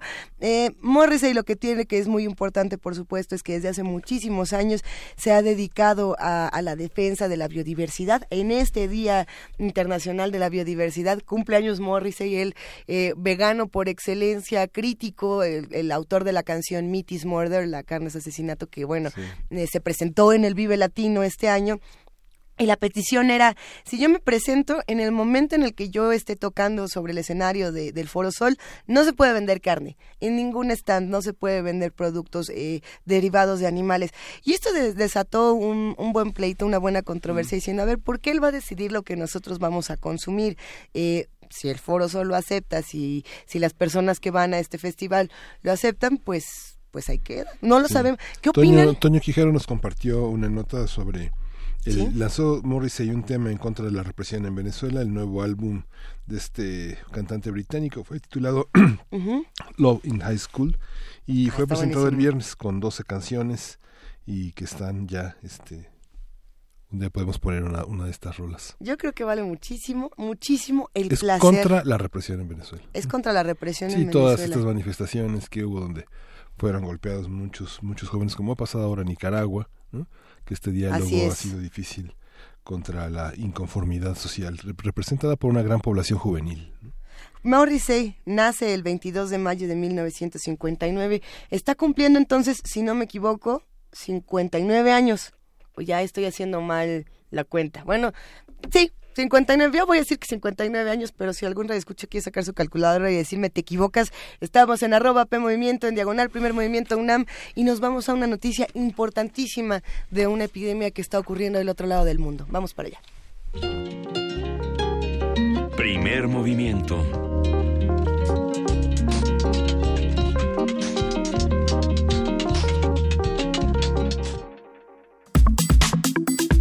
Nota Internacional. La Organización Mundial de la Salud advirtió que el brote de ébola declarado el pasado 8 de mayo en la República Democrática del Congo es de muy alto riesgo para ese país africano, ya que el virus que lo ocasiona ha llegado a la ciudad de Bandaka, de un millón, un millón doscientos mil millones de habitantes. Los expertos de la OMS no descartan que en esas condiciones el número de casos aumente y el virus se propague a través del río Congo a otras ciudades. Por eso, ayer comenzó la vacunación contra el virus del ébola. Se espera que 4.000 dosis sean trasladadas de la capital a la ciudad de Bacanda y la localidad de Vicoro al noroeste del país. La vacuna solo ha sido probada en el 2015 en ensayos clínicos que resultaron positivos, pero esta será la primera vez que se implemente una campaña con algunos retos, como por ejemplo mantener las vacunas a baja temperatura en un país donde no siempre está garantizada la electricidad. Eso es uno de los elementos importantes de esta nota. De acuerdo con el Ministerio de Salud del Congo, 27 personas han fallecido por el reciente brote de ébola. Hay 49 casos, 22 confirmados, 21 como probables y 6 como, como sospechosos, justamente Sí, vamos a hacer un análisis de lo que se sabe sobre esta nueva epidemia, los casos registrados, la seriedad del asunto y la posibilidad de utilizar una nueva vacuna. El doctor Samuel Poza de León, que coordina el programa universitario de investigación en salud de la UNAM, profesor de la Facultad de Medicina, especialista en medicina interna e infectología, maestro en ciencias en epidemiología hospitalaria por la Universidad de Virginia en Charlottesville, está con nosotros en la línea. Buenos días, Samuel, ¿cómo está? Hola, ¿qué tal Miguel Ángel? ¿Cómo están? Buenos días, Luisa, mucho gusto. Muy buenos días, Samuel. Como siempre nos da muchísimo gusto saludarte y, bueno, pues empezar por qué está pasando con esta nueva epidemia y qué la hace distinta a, otros casos que hemos tenido alrededor del mundo. Bueno, eh, quizás eh, hay varias cosas que la hacen eh, diferente. Primero, desde luego, surge inesperadamente, no hay forma de predecir que cuándo va a ocurrir esto eh, pero surge en una situación un tanto complicada porque hay casos aparentemente de transmisión en el área urbana que ustedes describían, que es una ciudad de más de un millón de habitantes y que implica que haya una potencial transmisión mucho más eficiente de la infección.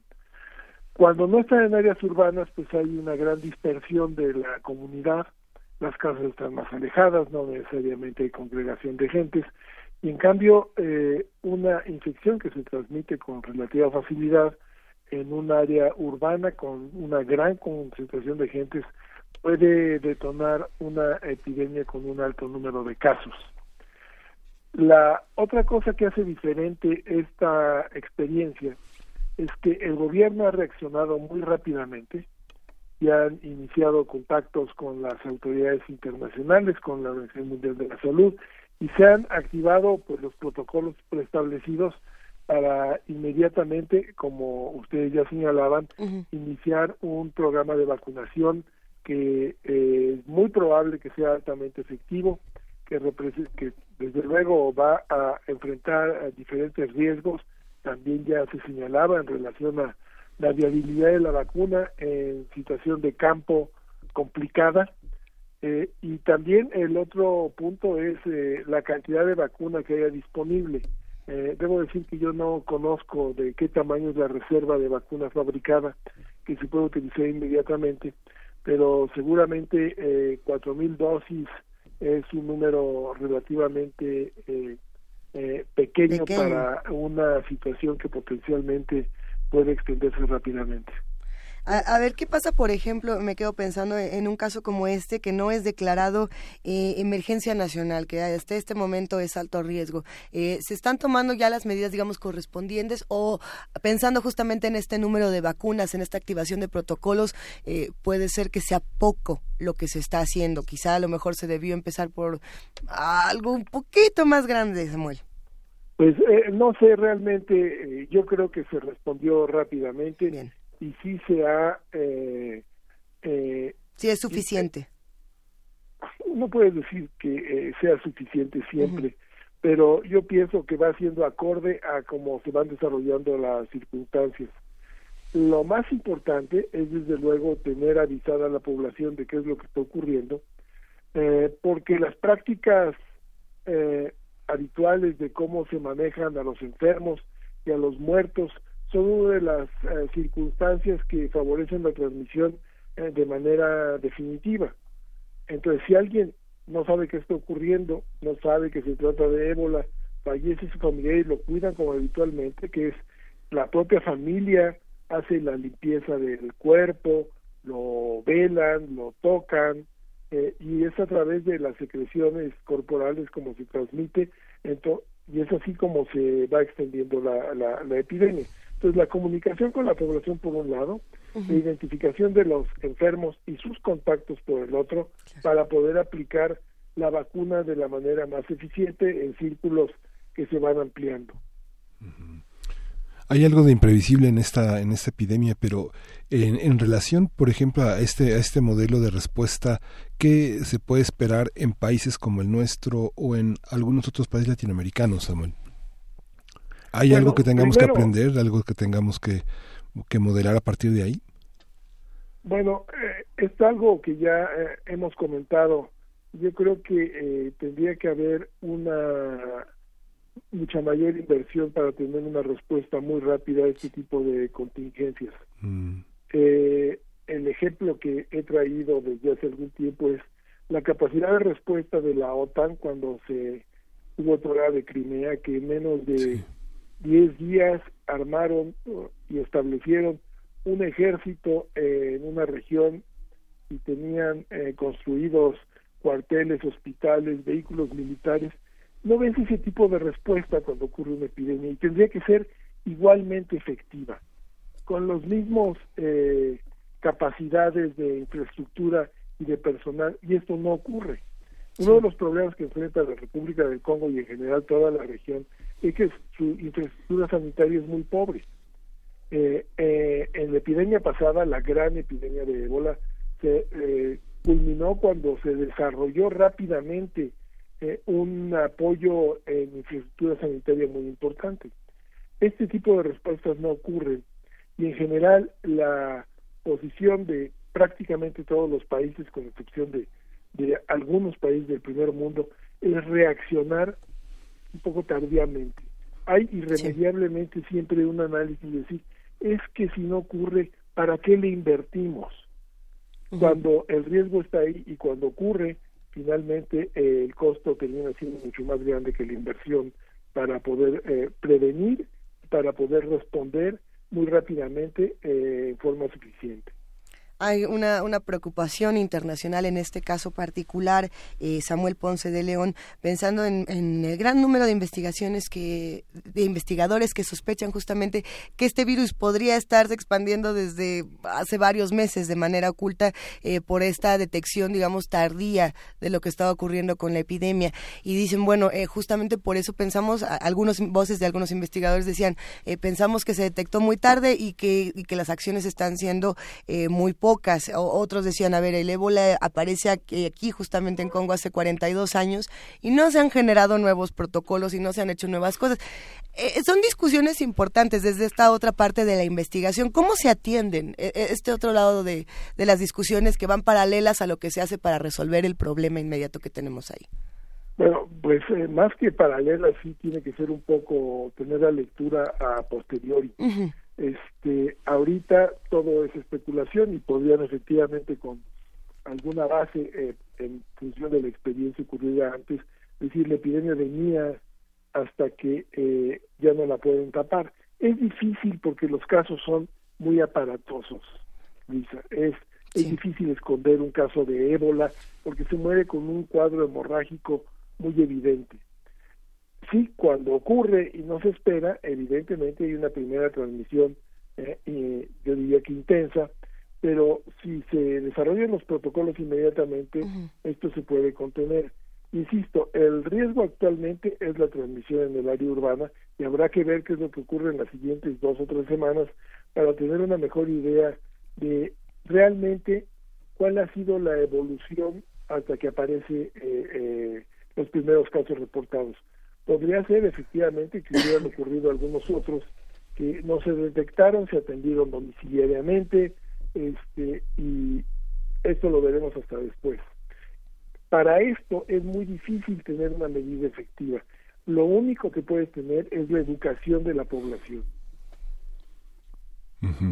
Esta parte de la, de justamente la, portada del jueves pasado de la Gaceta de UNAM eh, señalaba la importancia de las vacunas, de la moda que está en muchísimas partes de no, de no hacerlo y que contrasta con la, la, la pobreza y las dificultades para que muchas vacunas lleguen a poblaciones muy lejanas y que están en condiciones de poca posibilidad de conservar este toda la toda la, preparación de las propias vacunas. E, esta esta visión cómo en qué situación estamos en relación con una enfermedad tan letal como como el ébola en México hay algo semejante no realmente no no tenemos este una infección hemorrágica tan grave como como ébola tenemos nuestras propias este, infecciones transmitidas por vectores dengue sería quizás la, la, la, más cercana, pero no tiene ni con mucho eh, la gravedad que puede tener el ébola.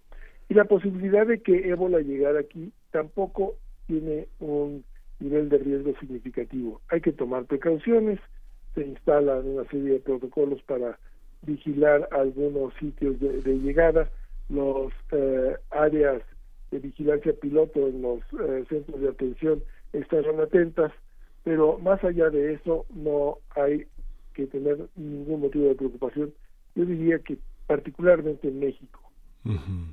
Los, los, cambios climáticos ayudan a la proliferación de enfermedades como estas en el planeta. Digamos que eh, estas cuestiones atípicas de eh, calores excesivos o encharcamientos muy prolongados, lluvias con granizo, etcétera, permiten la proliferación de algunas enfermedades virales que no estén en el, calendario de, de previsión, de mm. prevención? Bueno, no hay una clara demostración de que esto ya esté teniendo un impacto. Hay todo un capítulo de enfermedades relacionadas al cambio climático. Ah desde luego la posibilidad de muy diversas enfermedades infecciosas en situaciones de inundación, en situaciones de calor extremo, eh, en relación a la temperatura se ha observado una mayor eh, capacidad de algunos mosquitos como Aedes eh, aegypti y Aedes albopictus, que son los que transmiten eh, para dengue, eh, como ejemplo, eh, que pueden volar a áreas más altas, eh, van incrementando su capacidad básicamente en función de la temperatura, este, pero oh, ciertamente todavía no tenemos un patrón definido de cómo está modificándose este escenario epidemiológico. Se prevé que va a haber cambios importantes en las próximas décadas, pero en este momento no hay un perfil bien delimitado. ¿Con qué reflexiones finales nos podemos quedar de este tema, doctor Samuel Ponce de León? ¿Y con qué preguntas pendientes, qué tenemos que atender para las próximas semanas, en este caso en particular de Congo, pero también de otros casos de epidemias internacionales? Bueno, eh, en el caso de ébola ah, tendremos que ver atentamente esta reforzada capacidad de las agencias internacionales, fundamentalmente la Organización Mundial de la Salud, con la participación del Centro de Control de Enfermedades de Estados Unidos y, y desde luego de organizaciones como Médicos Sin Fronteras para instalar rápidamente un ah, sistema de, contención efectivo. Prevería uno que en función de la pasada experiencia la respuesta será rápida y será eficiente, máximo que se cuenta, como señalaron, de una vacuna que es altamente efectiva para evitar la infección. En relación a otras eh, potenciales epidemias que están siempre pues un poco al acecho y, y, ocurrirán de una manera inesperada, es eh, que sí creo que todos los gobiernos tienen que desarrollar protocolos más eficaces para estar primero vigilando qué es lo que va a pasar, eh, de alguna manera haciendo un análisis estratégico de cuáles serían las potenciales eh, epidemias que podríamos estar enfrentando en los próximos meses, años en el país y en nuestra región, establecer una colaboración regional con nuestros vecinos, que la hay de alguna manera, tendría que incrementarse, y desde luego tener reservas suficientes para poder contender con todo esto. De, la amenaza uh, que permanece eh, continuamente es influenza. Sí. Eh, hace poco leía una entrevista uh, eh, que decía que la principal preocupación de Bill Gates en relación a la humanidad es la próxima pandemia de influenza. Sí. Y, y, ciertamente hay motivos para temerla. Hay eh, los virus que están circulando que pueden modificarse y que pueden causar un grave problema. Y, y por ejemplo, en una situación muy concreta, todos los gobiernos tendrían que tener ahorita atendidos uh -huh. compras anticipadas de vacunas específicas para poder tener una respuesta inmediata efectiva entiendo que no se hace en muchos casos. A, a ver, justo antes de, de, cerrar esta conversación, que también es importante recordar este tema de la influenza, acaba apenas de concluir esta temporada de influenza estacional, por lo menos en eh, lo que se reporta en nuestro país. Y sin embargo, como, como bien lo, lo apunta doctor Samuel Ponce de León, eh, hay todavía muchísimas discusiones y de pronto decimos, es que yo me vacuné y de todas maneras eh, me dio así y así y es que mutó y entonces mejor no vale la pena vacunarse. Y empezaron sí. una serie de, de, de discusiones justamente entre me vacuno vacuno, no me vacuno, vale la pena hacerlo o no vale la pena hacerlo. Nosotros opinamos que sí, pero creo que es importante, doctor, que nos, nos diga qué opina justamente la vacunación uh, con el tema de la influenza. Extraordinariamente importante. Es el primer paso para poder anticipar una epidemia más grave, que la vacunación esté mayoritaria, que la población esté mayoritariamente vacunada Efectivamente, la eficacia de la vacuna varía de año con año, dependiendo un poco, digamos que de los caprichos de los virus que circulan, que no siempre se ajustan a las anticipaciones que hacen los expertos, este, pero siempre tiene un grado de efectividad y, y, será más efectiva mientras eh, más eh, individuos sean eh, los vacunados. Es muy importante, efectivamente, alguien se puede vacunar y puede tener un par de meses después influenza o dos semanas después influenza. De lo que tiene que tener certeza es que la influenza que sufrió seguramente fue mucho más grave, mucho menos grave que si no se hubiera vacunado. Entonces la vacuna protege también en términos de gravedad de la infección y, y habrá a veces que sea más eficiente, pero siempre ofrece un grado de protección muy significativo. ¿Las vacunas tienen que costar o tienen que ser gratuitas? ¿O es una pregunta muy interesante. Yo creo que es responsabilidad del Estado proveer de las vacunas esenciales de manera permanente a la población. Eh, las vacunas esenciales las decide efectivamente propiamente el Estado en colaboración con los eh, académicos que se dedican a hacer análisis estratégicos y en función de eh, la distribución universal de las vacunas eh, que tienen que ser gratuitas, el gobierno evita un altísimo costo en, eh, en enfermedades y en la muerte por estas enfermedades. en términos de finanzas, es la mejor inversión que puede hacer el Estado de salud. y por esto, desde hace tiempo, hay una larga discusión diciendo que, bueno, eh, tendría que haber una vacunación universal para influenza y ampliar las eh, poblaciones de vacunación para otras muchas vacunas. Sí, y todas son iguales, doctor. Donde quiera que uno se la ponga, es la misma vacuna. Bueno, eh, sí, en general las compras son consolidadas de las vacunas que, que provee el Estado este, y siempre es un producto extraordinariamente cuidado en su calidad y en su seguridad. De ahí sí puede haber una confianza plena. Pues con esto nos vamos a quedar por ahora, sin duda es un tema al que le tendremos que dar seguimiento y le agradecemos muchísimo, querido doctor Samuel Ponce de León, por hablar, por permitirnos hablar con usted esta mañana. Estaremos hablando sin duda muy pronto. Muy bien, muchas gracias y felicidades, saludos. Un gran abrazo. Vamos a escuchar un poco más de música, Miguel Ángel. Vamos a escuchar la eh, María Gadú Tecnopapiro. Thank you.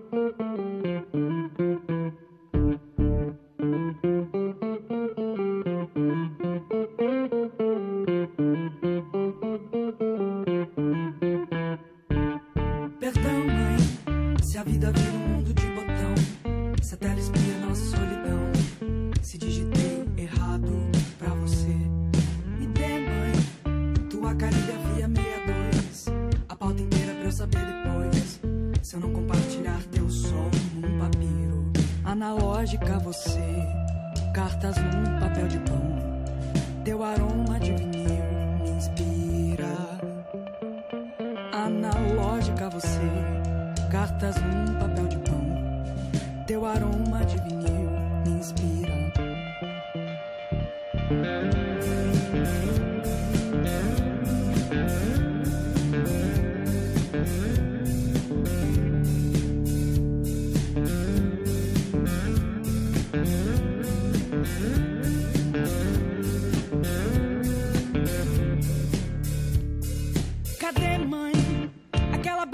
Atirou em mim. Monstro ao lado da história sem fim. Um telegrama pro e-mail errado. Fudeu, né? Vou te ligar de dentro do avião. Pra te dizer que o meu velho peão. Tecnoroda nos meus sonhos antigos. Analógica você. Cartas num papel de pão. Teu aroma de vinil me inspira. Analógica você, cartas num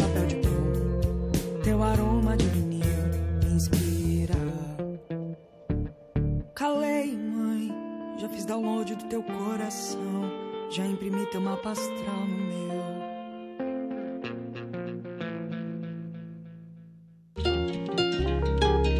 Primer movimiento.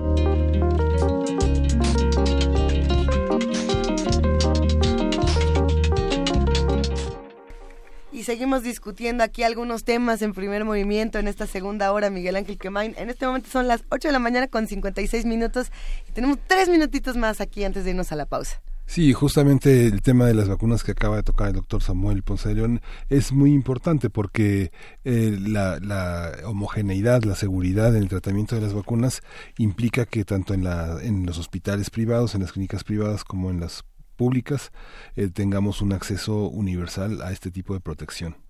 Hay muchos eh, factores como religiosos, culturales, que señalan que es un atentado contra la integridad humana, pero este el atentado contra la integridad humana es no protegerse, no prever y finalmente termina siendo una, una inversión muy importante en términos de eh, económica para el país el no caer en estas enfermedades que son que son oportunistas y que son estacionales y que están eh, rodeándonos. Eh, justamente lo hemos dicho numerosas veces en este programa, aprovechando cuando hemos tocado los temas de patentes, de vacunas, de epidemias, de infecciones, eh, vuelve a salir, ¿por qué vacunarnos? ¿Por qué sí? ¿Por qué su gente? Y lo hemos dicho aquí, vacunarse es hacer comunidad, porque cuando tú te vacunas estás evitando que el junto tenga el bicho siniestro hiperdesarrollado y que haya mutaciones justamente de, de, este, de este tipo de virus. Cuando hablamos, por ejemplo, del caso de la influenza, decíamos, ¿por qué, ¿por qué de pronto tenemos estas mutaciones y las vacunas dejan de funcionar?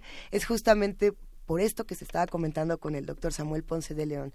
Si se vacuna uno, pero los otros cinco alrededor no se vacunaron, eh, justamente lo que vamos a empezar a ver son resistencias. Esto también ocurría en distintos hospitales, ya lo hablábamos en los años 90 en, en Alemania, cuando fue justamente esta crisis por, por el E. coli, eh, que decían es que bueno, de pronto empezó a mutar y no había antibiótico que pudiera detenerlo.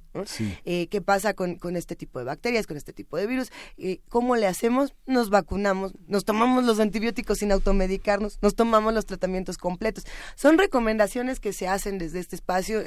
ahora sí que no es que las hagamos nosotros, es los, los especialistas son los que nos han dicho que no se automedique, póngase la vacuna, tómeselo completo. Ahora que estamos en esta temporada de alergias y de, y de bichos y de gripas, si usted se quiere tomar, ¿qué es? La clorfenamina compuesta o la loratadina o la fenilefrina, no se tome una y abandone la cajita por ahí, ¿no? Porque es como, ay, como que voy a estornudar, me tomo 10 pastillas y ya, ya estoy bien, ya.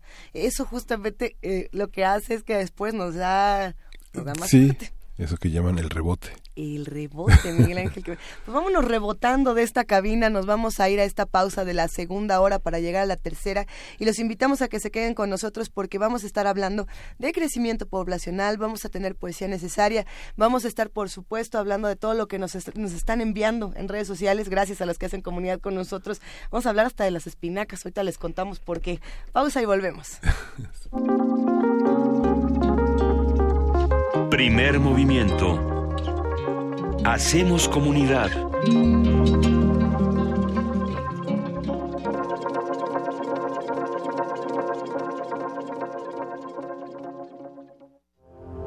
M68. Voces contra el olvido.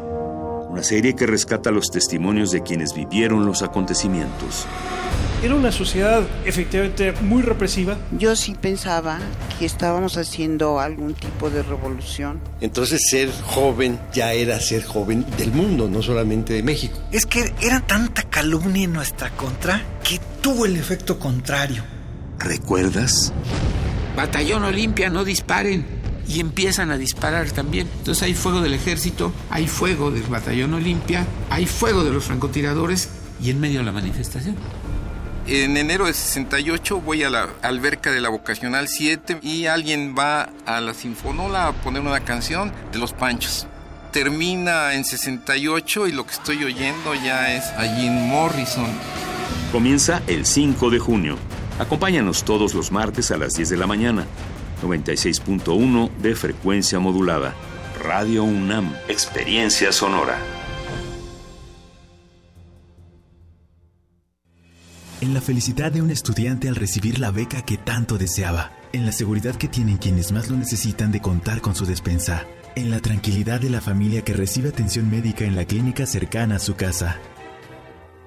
En cada salario rosa que reconoce el esfuerzo que las amas de casa realizan día a día y en cada apoyo están los resultados de los gobiernos del PRI. Siempre con las mujeres, los estudiantes, los adultos mayores y las familias, está el PRI Estado de México. La mafia del poder es una basura, es una planadora que quiere aplastarnos. Descuídate un instante, uno solo, y estos desgraciados te aplastan. Te aplastan con sus abusos, sus robos, su corrupción y la inseguridad. Te aplastan con sus brutales aumentos a la gasolina, al gas, a la luz, a los medicamentos y al costo de la vida. Si quieres un cambio verdadero en tu vida, Súmate al Partido del Trabajo. Juntos haremos historia. El PT está de tu lado. Dos y dos son cinco, cinco y dos son tres. Tres y dos son cuatro y cuatro dieciséis.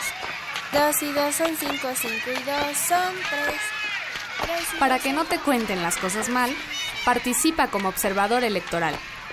Este primero de julio, todos necesitamos ser parte del juego. Con participación, todo funciona. Instituto Electoral de la Ciudad de México. Hola, ¿qué tal? Hola, hola, hola, hola, hola, ¿qué tal? Los esperamos en el 96.1 de Radio UNAM, Xochicoscat, Collar de Flores, 10.30 de la mañana, Radio UNAM. Recuerde, 96.1, soy Mardonio Carballo. Xochicoscat, lunes a las 10.30 horas por el 96.1 de FM. Radio UNAM. Experiencia sonora. Para nosotros la mañana es lo más importante del día. Es nuestra vida, nuestro trabajo y nuestro esfuerzo. Somos los primeros en levantarnos y los últimos en irnos a dormir. Para nosotros el campo es todo. Trabajamos muy duro. Como todas las mañanas, el primero de julio nos vamos a levantar con las ganas de salir adelante. Vamos a salir a votar, libre y en secreto. Yo voto libre. INE. Cada día llegan más. Pues sí, desde que el gobierno le paga a los supermercados el transporte de la alimentación que no vendió, ahora nos traen mucho más comida. ¿No quiere que les ayudemos? Hoy no, gracias. Pero ya sabe, si necesitamos ayuda, les decimos. En México se desperdicia suficiente comida para alimentar a 20 millones de personas diariamente. Por eso el Partido Verde promoverá reformas a la ley para abrir bancos de alimentos en beneficio de personas necesitadas. Partido Verde, tu bienestar es nuestro deber. Candidato a la presidencia de la República, coalición Todos por México, Verde PRI, Nueva Alianza. Voto libre. Voto libre. Yo voto libre. Es mi decisión. Porque mi voto cuenta. Y voy a elegirlo yo. Voto libre. Investigo las propuestas. Elijo y exijo que las cumplan. Yo voto libre. Porque mi país me importa. Este primero de julio. Yo voto libre. ¡Voto libre! INE.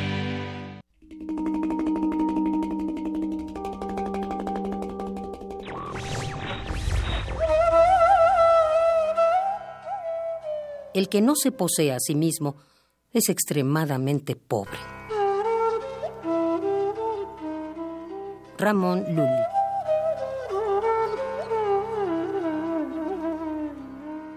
Radio UNAM. Ballets de todos los tiempos. Música medieval, barroca, moderna. Los sonidos que hacen mover al cuerpo en un solo programa. Diáspora de la danza, lunes a viernes a las 6.40 de la mañana y su retransmisión a las 3 de la tarde. Por el 96.1 de FM. Radio UNAM.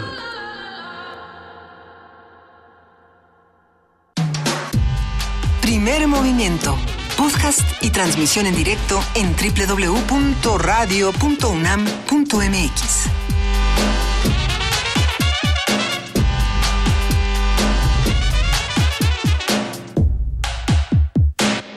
Y en este momento son las 9 de la mañana con 5 minutos. Se- sigue siendo martes. Sigue siendo martes y seguirá varias horas todavía más. Todavía unas horitas. Sí.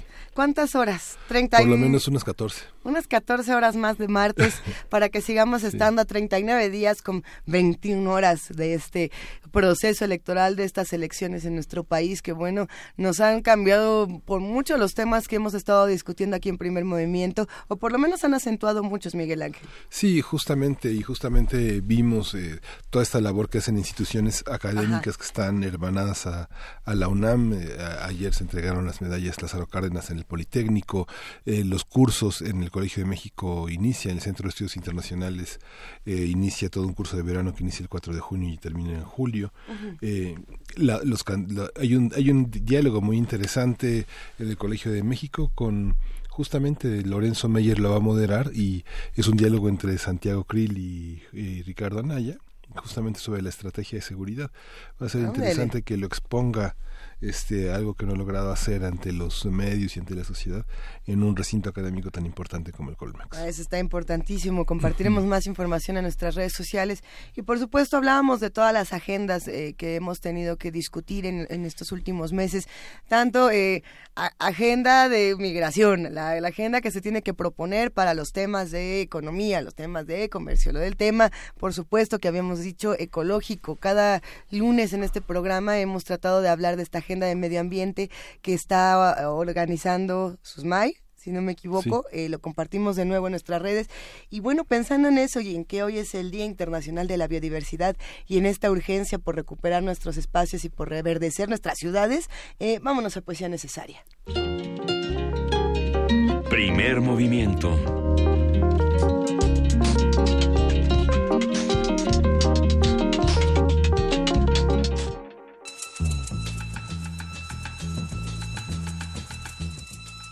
Es hora de poesía necesaria.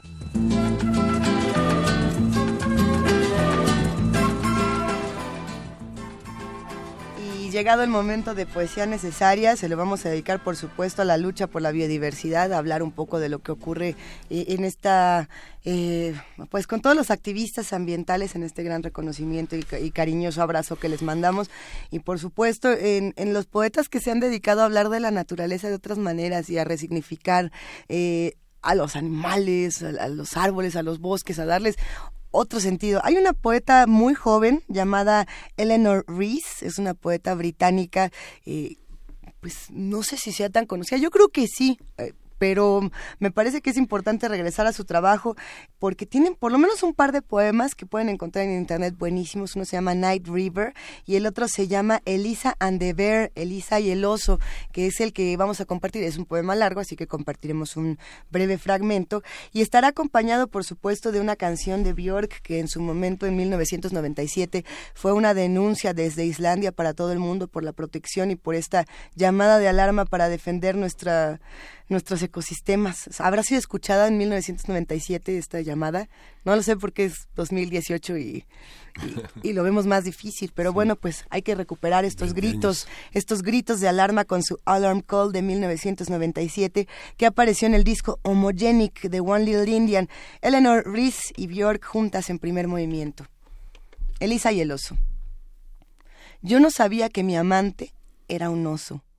Lo he visto desnudo lo he visto dejar su piel. Ruge, oso húmedo, grizzly. Agita su cabeza, se arrastra a la cama, pone una pata con sangre en mi busto. En la mañana está su marca en mi piel, esconde mis pecas, oculta mi pezón. Yo no sabía que mi amante era un oso. Yo no sabía que estaba la noche entera en cuatro patas, merodeando en las calles en busca del bosque. Yo no sabía que quería irse de vuelta a la arboleda y salobres cielos ásperos. Yo no sabía que deseaba irse. Nunca dijo, cariño, soy un oso, me voy ahora, me voy a casa. La noche es un océano verde azul en el que nado. Él viene y me observa ciertas noches, otras noches vaga en el bosque.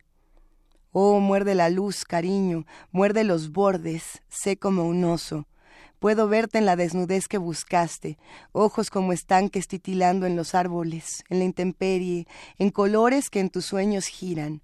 Cuando ves un salmón, el aroma a sangre fresca resplandece en la intención de tus ojos.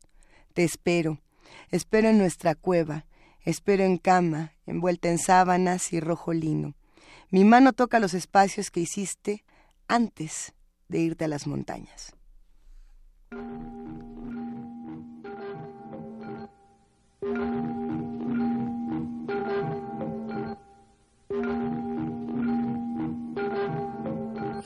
Seattle.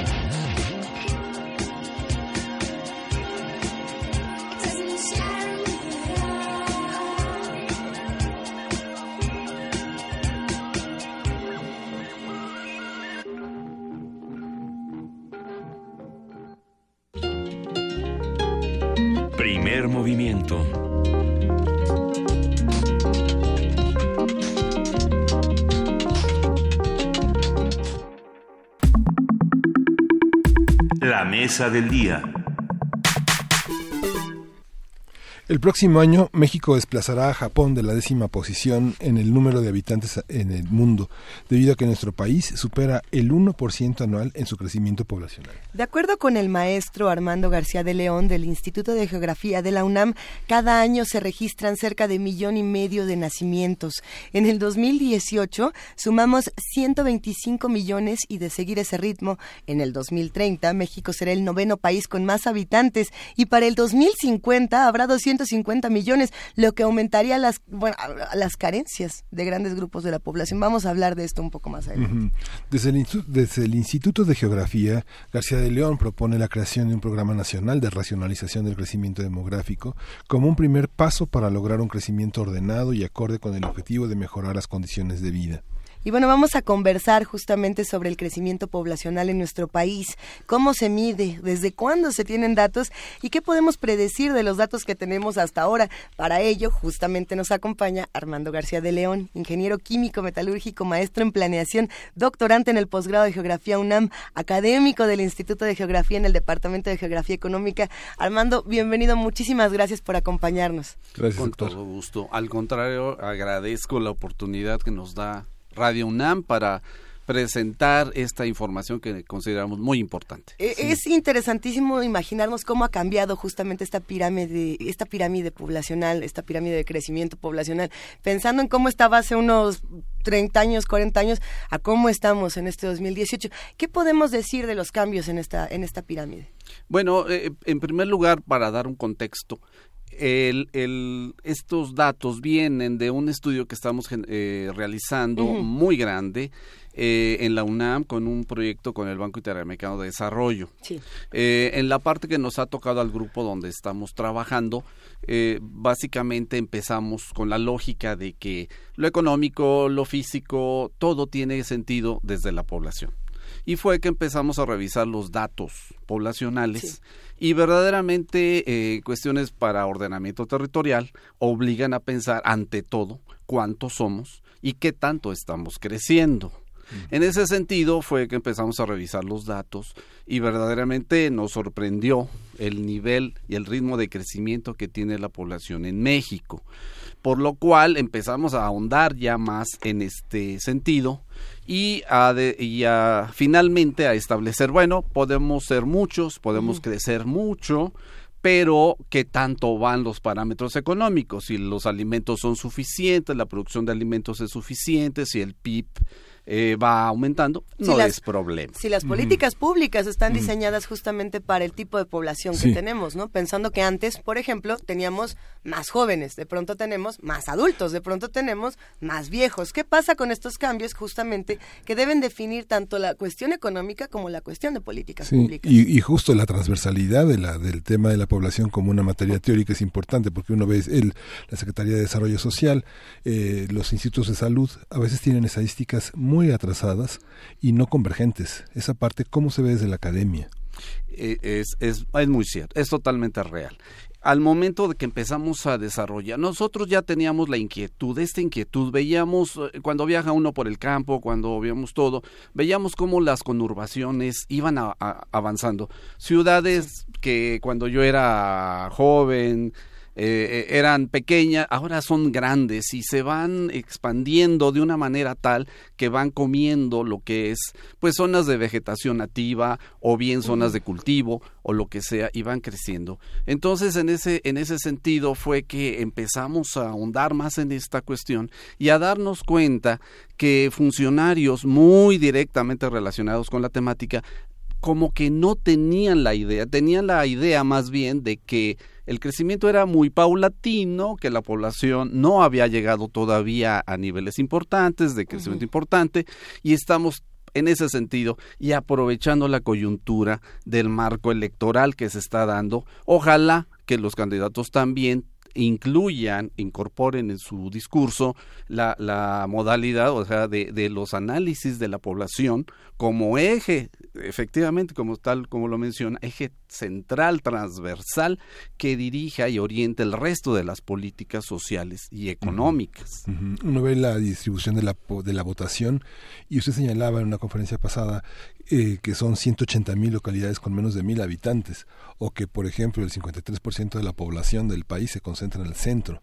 Este tipo de, este tipo de despliegue estadístico, eh, ¿cómo orienta la votación? ¿Es, parte de cómo orienta las prácticas políticas, las prácticas culturales? ¿Son muy distintas entre sí?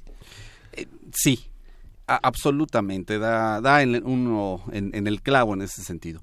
Porque hasta ahora la, la costumbre, la, tradición de, de, la política social, la política económica, primero que están inconexas, ¿verdad? Están, están desarticuladas. Por un lado va la política social, por el otro lado va la política económica. La población aparece como un referente más. Mm. Ah, nosotros nada más estamos ahí, pero ni quien nos pele, ¿va? no hay mucho más que, que hacer, ¿verdad? Entonces, primero, y en primer lugar es eso, lo social por un lado, lo, lo, lo económico por otro lado, pero además con una visión sectorial vamos a desarrollar el sector manufacturero, vamos a integrarnos con el TLC en tal cuestión, vamos, pero nos falta una visión regional, porque tal como lo están señalando ahora, hay una enorme diferencia entre México Norte, México Centro, Centro Occidente, México Sur Sureste.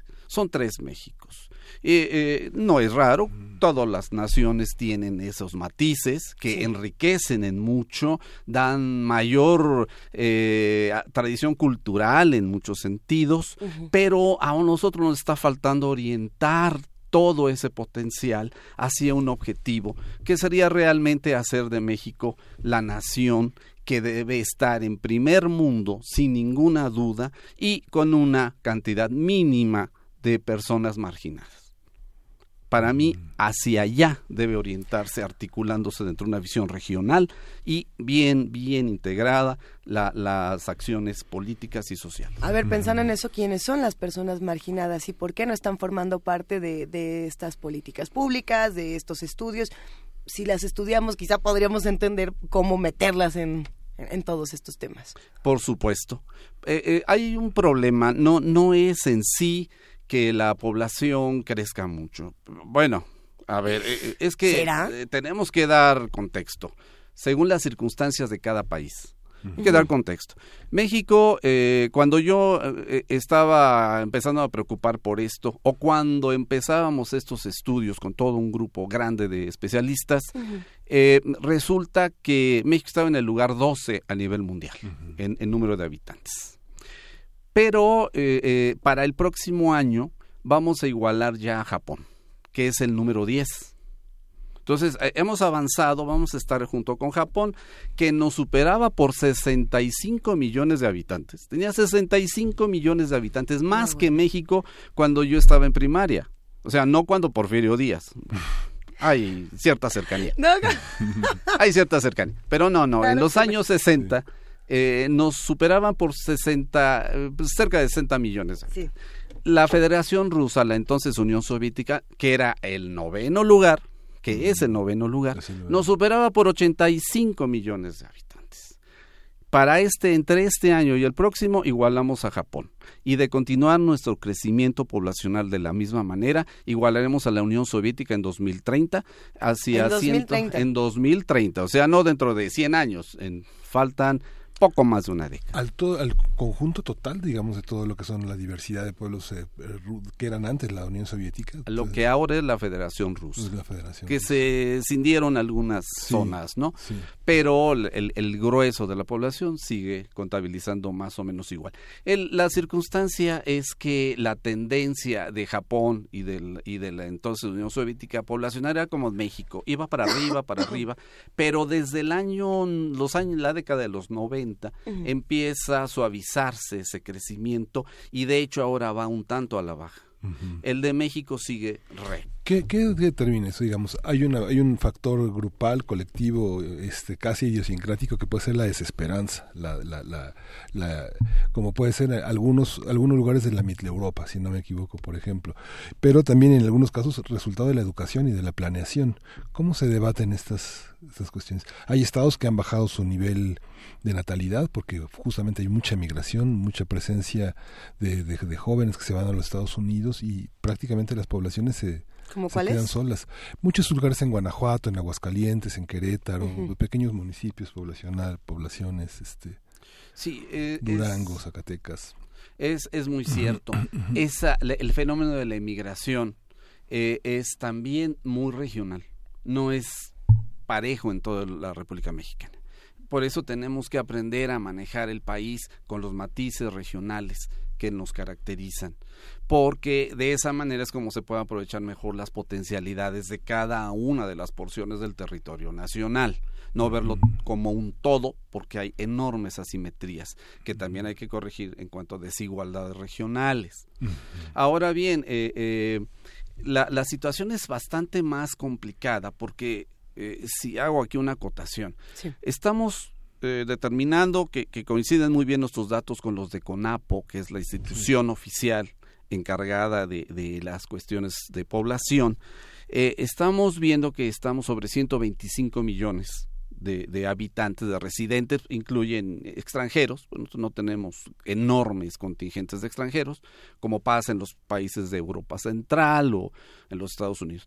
Pero hay que contabilizar 35 millones más de personas mexicanas o de origen mexicano que residen en los Estados Unidos, Justamente. según datos del censo poblacional de los Estados Unidos. Entonces, eh, eh, si sumamos, pues, estamos ya llegando a 150 millones de personas. Eh, estar entre los 10 primeros países más poblados del mundo eh, es de enorgullecerse bajo dos circunstancias. Si tenemos enormes recursos para que esa población se integre social y, e- y, económicamente a mercados de trabajo y a cuestiones así. Pero nuestra economía no da, o sea, con muchos trabajos da un millón de empleos cada año y estamos creciendo un millón trescientos, un millón cuatrocientos mil personas más cada año. O sea, ya hay un déficit enorme. Esto pensando en generación de empleos. Ahora, ¿qué pasaría, por ejemplo, con temas como salud o educación? Educación me parece un tema Cober- importantísimo pensando en este... trascendental, fundamental. O sea, se habla de educación como una moda, como hace años se hablaba de la ecología, sí, pero como, como que la moda es hablen de ecología, si no su programa anda atrasado, ¿verdad? Feliz Día de la Ah. Biodiversidad a todos los que nos escuchan. Exacto. Eh, hasta muchos años después se ha hecho realidad la- la- el cuidado, la protección, pensar en desarrollo sustentable, ¿verdad? Y demás. En el mismo sentido va lo de la, lo de la educación. Pero antes de eso le digo muy brevemente, les comento, eh, eh, en sí no nos toca tanto estudiar solo la población sino que estábamos estudiando todos los parámetros económicos que rodean a la población y fue donde nos empezamos a, a- a- a preocupar bastante al respecto porque vimos, primero, alimentos es fundamental. La frontera agrícola de México anda sobre 22 millones de hectáreas. Ya ni sube ni baja. Entonces, eh, eh, no tenemos eh, suelos infinitos porque el clima no nos da para tanto. La- la- de- de- del trópico de cáncer, sobre los 23, 24 grados de latitud norte, hacia la frontera con Estados Unidos, el país es seco, básicamente seco. Para el sur sureste es exageradamente húmedo, con temperaturas extremas de poco confort climático. Tenemos esas circunstancias primero. Entonces nuestra frontera agrícola no puede crecer ya mucho más. Los alimentos, la producción de carne, la producción de leche, la producción de, granos básicos, crece o baja con un comportamiento modesto, o sea, crecimientos modestos. Más bien hay cierto equilibrio, ni suben ni bajan. Eh, el PIB va para abajo por la depreciación del dólar, básicamente, ha, ha caído en los últimos tres años de manera. to- Todos los cálculos son propios, los tenemos con las fuentes oficiales, ¿no? A partir de fuentes oficiales. No estamos especulando o basándonos en algún autor. Eh, son cálculos propios. Entonces, al ver eso y ver que la, la, la curva de crecimiento poblacional casi es una recta que sigue en pendiente de casi 45 grados, fue lo que nos alertó a que teníamos que tomar en cuenta algo. El crecimiento poblacional es Población. inversamente proporcional al PIB. Eh, no. tanto, no hemos sacado tanto esa relación, pero sí a la educación. Nivel de educación. Es que acertó totalmente la compañera, acertó. Eh, nivel de educación más alto, menor nivel de natalidad, mayor posibilidad de mejores ingresos. Pero si hay un crecimiento o hay un monto poblacional demasiado elevado, no hay forma de asimilar toda, a todas las personas en el aparato económico sobre el que vamos. Por lo cual esos excedentes que generalmente se dan en el campo suelen irse a las periferias de las grandes ciudades. Entonces, en el campo viven modestamente, con cierto, cierta capacidad de autoabastecimiento. Compañeros del equipo donde estamos trabajando de gran experiencia me han dicho, bueno, es que lo que no podemos dejar 182 mil localidades con 15 millones de mexicanos viviendo al margen. Digo, pero el problema es que si las amontonamos en poblados, eh, si ahorita tienen una pequeña parcela y medianamente viven de lo que siembran, de un par de animalitos por aquí por allá, en cambio si los si los concentramos en ciudades ya no tienen fuente de abastecimiento y entonces cómo les damos empleo, ¿verdad? Eh, O sea, hay que estudiar con mucho cuidado esas cosas. Aquí digamos la ecuación entre el producto interno bruto y la y la pobla- el crecimiento poblacional es una herramienta que nos permite estar en el orbe calificados por no sé por el Banco Mundial, por la OCDE, pero en la realidad este cómo cómo se visualiza esta esta este resultado, esta utilidad del país en la población, cómo cómo se refleja, cómo sabemos si a tal tal recibió ese porcentaje del producto interno bruto que le tocaba o ese porcentaje de educación que le corresponde. Es, es- una herramienta compleja. básicamente eh, midiendo la- las condiciones que hay en cuanto a generación del PIB. Eh, por, por ejemplo, por entidad federativa. Después se integran las del norte, las del centro, occidente, sur y sureste, y ahí nos destaca que el Producto Interno Bruto eh, es minoritario en, no tanto en el sur sureste respecto a las otras dos. Pero si a eso hemos hecho el ejercicio de restar a el Producto Interno Bruto total el, eh, el, el, PIB generado por la extracción, por la minería de extracción, donde está el petróleo, que solamente beneficia a cinco entidades. Bueno, contabilicen cinco entidades, realmente no las beneficia. A, nivel de PIB total, tomando en cuenta el PIB petrolero, Campeche sería la entidad, estaría como Alemania. O sea, en PIB por habitante, PIB per cápita, estaría a niveles de Alemania.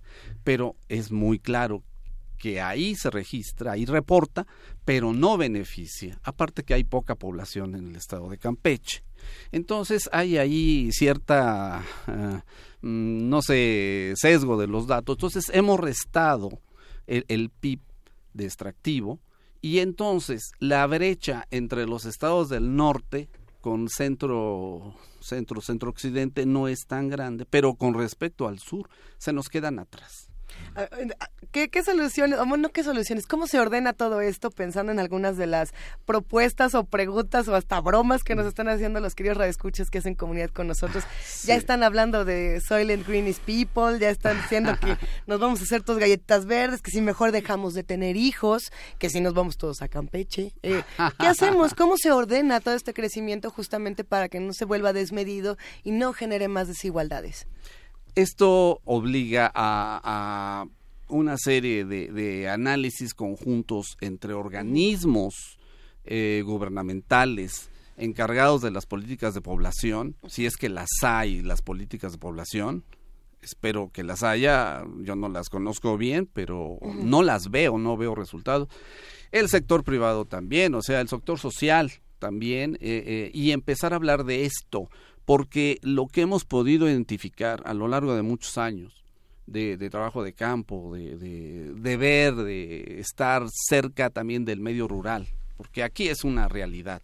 Estar en una población de cinco mil habitantes es otra realidad. Estar en un caserío de 30 casas dispersas en mil hectáreas es otra realidad totalmente distinta. Lo que hemos visto es que cuando están en el campo, insisto, viven modestamente. No quiero dar la idea que son mm, como estuvieran en, Alemania tampoco, ¿no?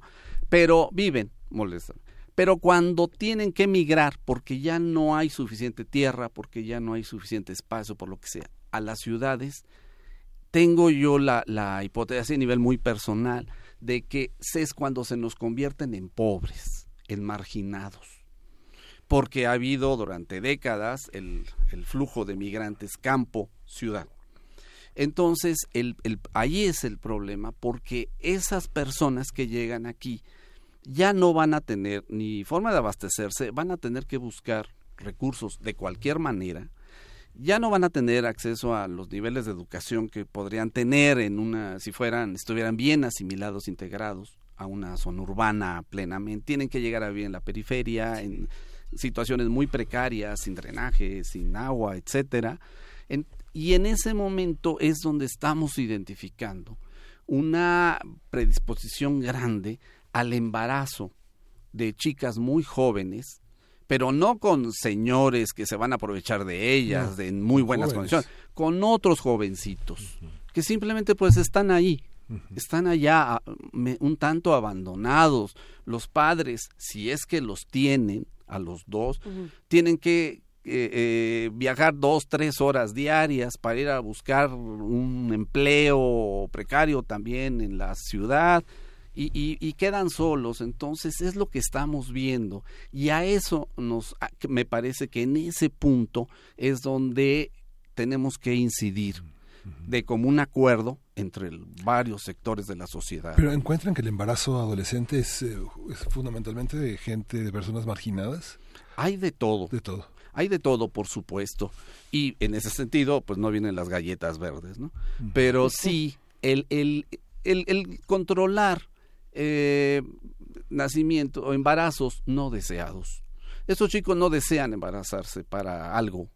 Eh, pensamos que ahí eh, la educación sexual tal vez se ha quedado bastante corta. Ahora bien, si están en zonas marginadas, regresamos a ese punto, pues no tienen la educación.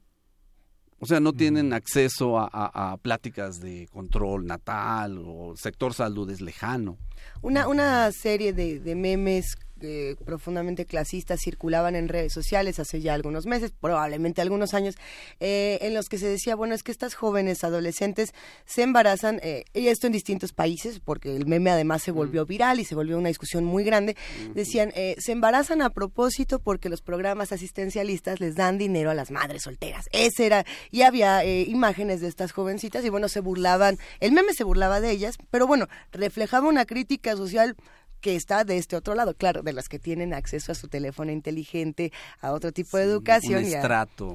Pero ¿qué pasa con esa discusión? Porque había quienes decían, lo que pasa es que el tema del embarazo adolescente en particular tiene muchas discusiones. Tiene el tema de eh, que no hay una, no hay leyes que permitan a las jóvenes abortar si así lo desean, interrumpir de manera legal su embarazo. Este el otro tema que decía no tienen la educación y había otro que decía los programas asistencialistas no les están ayudando y había aún más conversaciones al respecto, pero bueno, también es un tema interesante. Muy, muy significativo, trascendental.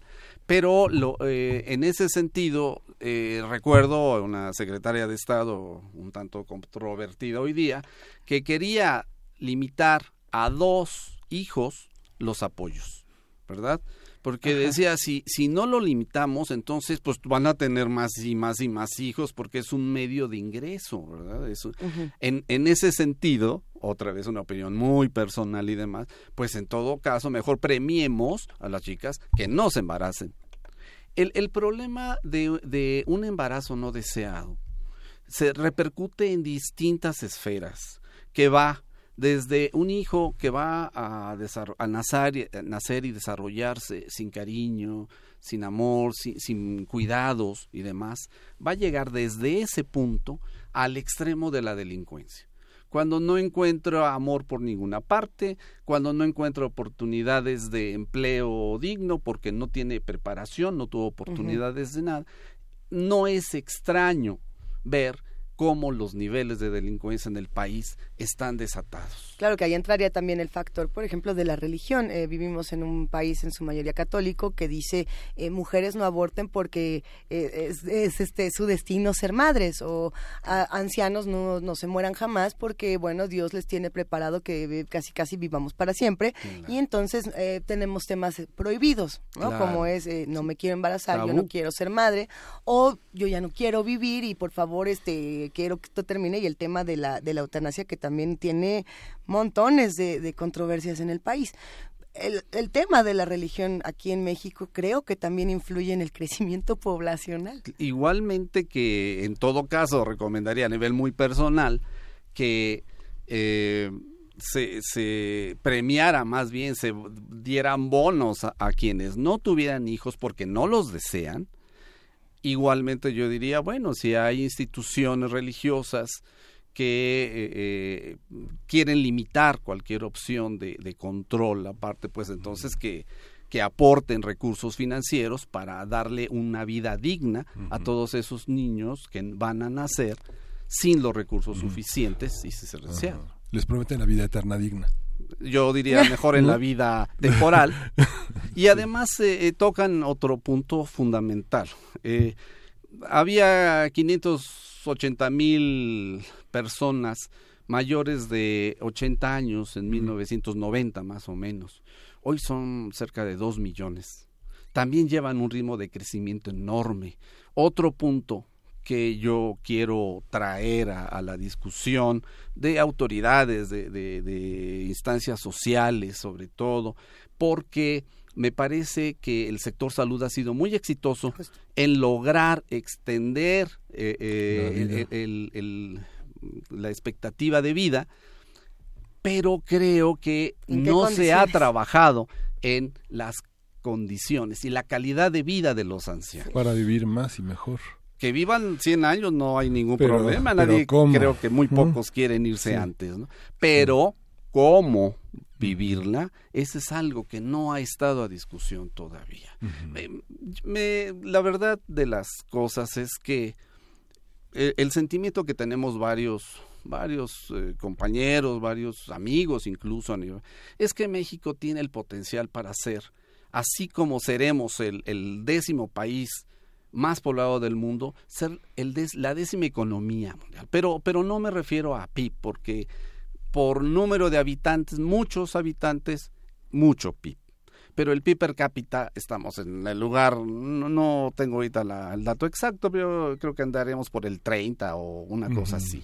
Tenemos un PIB por habitante como de 9 mil dólares que nos ubica, Argentina nos gana, Costa Rica nos gana, en fin, hay, hay muchos que no. Pero un, realmente podemos ser una potencia. O sea, si se aprovechan los recursos de manera honesta, que las leyes se apliquen, o sea, no, no se busca un cambio radical, un nuevo marco. Las leyes existen, son magníficas, pero pues luego no se aplican. Que, que los planes de ordenamiento no se, eh, se, lleven a cabo, se que, que, las cosas sean como deben ser y México sería sería lo que debe ser y que en algún momento llegará a ser. Nuestro interés es que llegue más rápido ese momento.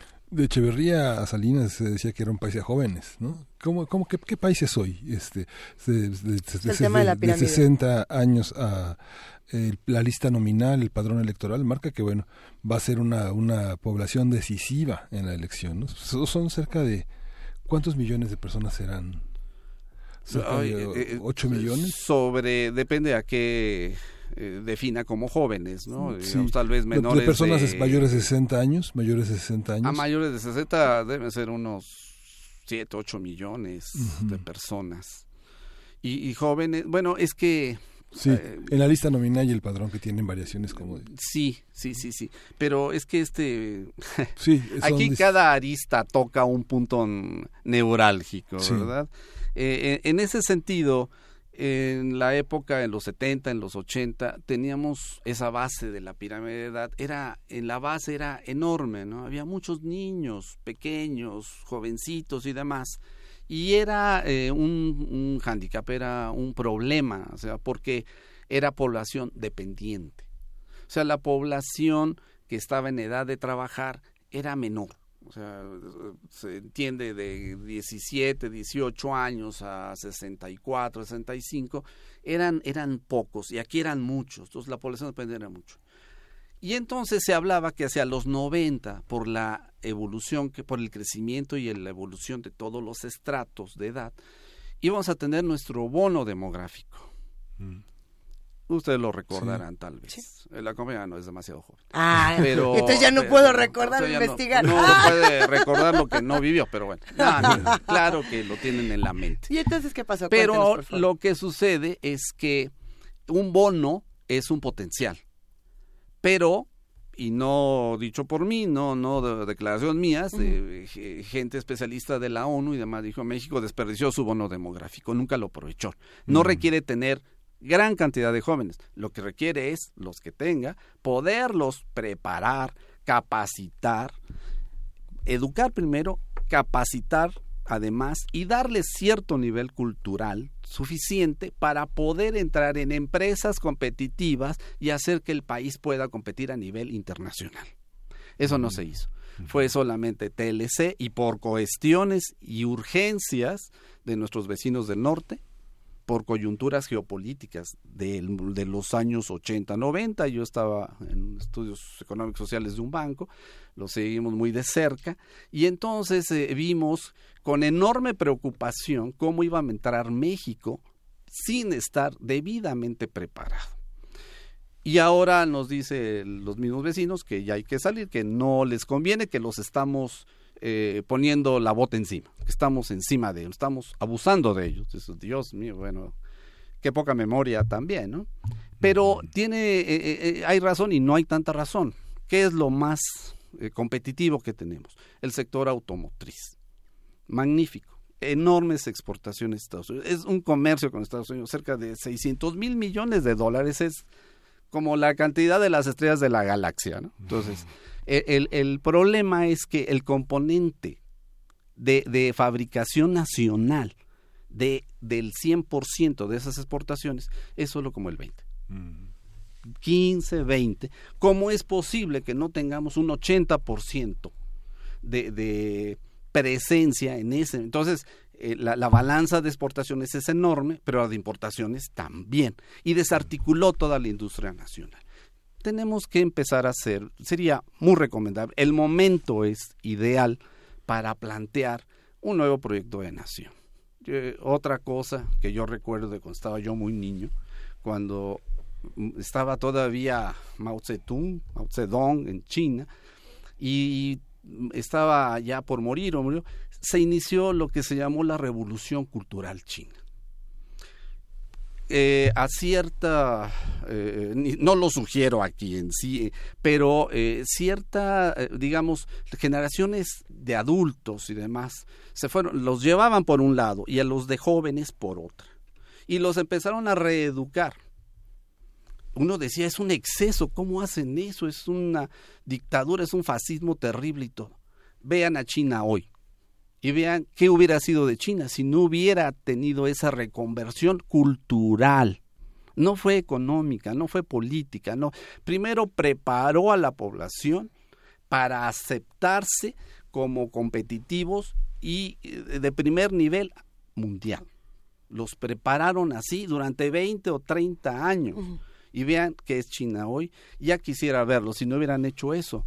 ¿Qué sería China? A ver, ¿cómo sería un nuevo proyecto de nación pensando en este programa nacional de racionalización de crecimiento demográfico? ¿Cómo lo podríamos eh, proponer? Aquí todavía tenemos algunos minutitos para seguirlo describiendo. Muy bien.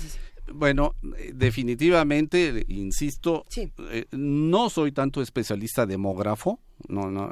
Esto salió al realmente mi especialidad es en desarrollo regional y en el en la en el análisis de la estructura económica de los municipios. Pensamos que ahí está eh, el diagnóstico. Es como la radiografía mire usted anda bien de esto pero un riñón anda medio mal. mire su pulmón izquierdo anda es un diagnóstico que dice bueno entonces compón tu pulmoncito compón tu riñón y, ya puedes seguir caminando bien entonces ah, eh, necesitamos nosotros eh, un, que se tome en cuenta en el discurso de, de en los planteamientos de campaña de los de los actuales candidatos. Yo diría que en lugar de estarse pegando con todo y eh, veo con mucha preocupación que, que están más bien atacándose cuando que todo lo que ha necesitado México a nivel histórico histórico histórico desde la colonia es la unión Decir, bueno, este, mira, yo quiero ganarte, pero si tú ganas, voy contigo. Y te quiero ganar, pero si me ganas, voy contigo, porque lo que necesitamos es un gran país, porque podemos serlo. Si no pudiéramos serlo, si no tuviéramos nada, ni le movemos, ¿verdad? Ahí vamos de muertito y a ver cómo salimos adelante. El tema de la el tema de la de la cuestión regional tanto en la historia como en la economía sí tiene fuentes precisas adecuadas, digamos hay una indagación, los se, invierte municipalmente en saber más de ellos mismos o todo está a cargo de Conapo y de INEGI y de todo este desarrollo social y de cuántas despensas llegan para para quiénes, eh, cuántas camisetas y gorras o si hay un verdadero proyecto de conteo de sistemático. Eh, eh, habla ahorita de, de proyecto ¿Han escuchado ustedes, no en esta, no solo en esta campaña, en los últimos cinco campañas, en los últimos 30 años, han escuchado ustedes, mi idea como candidato es hacer de México una nación definitivamente y claramente de primer mundo, competitiva, de primer nivel, donde la pobreza sea mínima y donde aprovechemos todas nuestras capacidades, capacidades y más.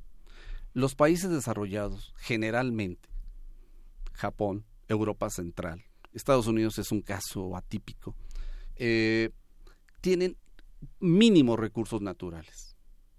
Parece ser que mientras menos recursos naturales tengan, se desarrollan más. ¿Por qué?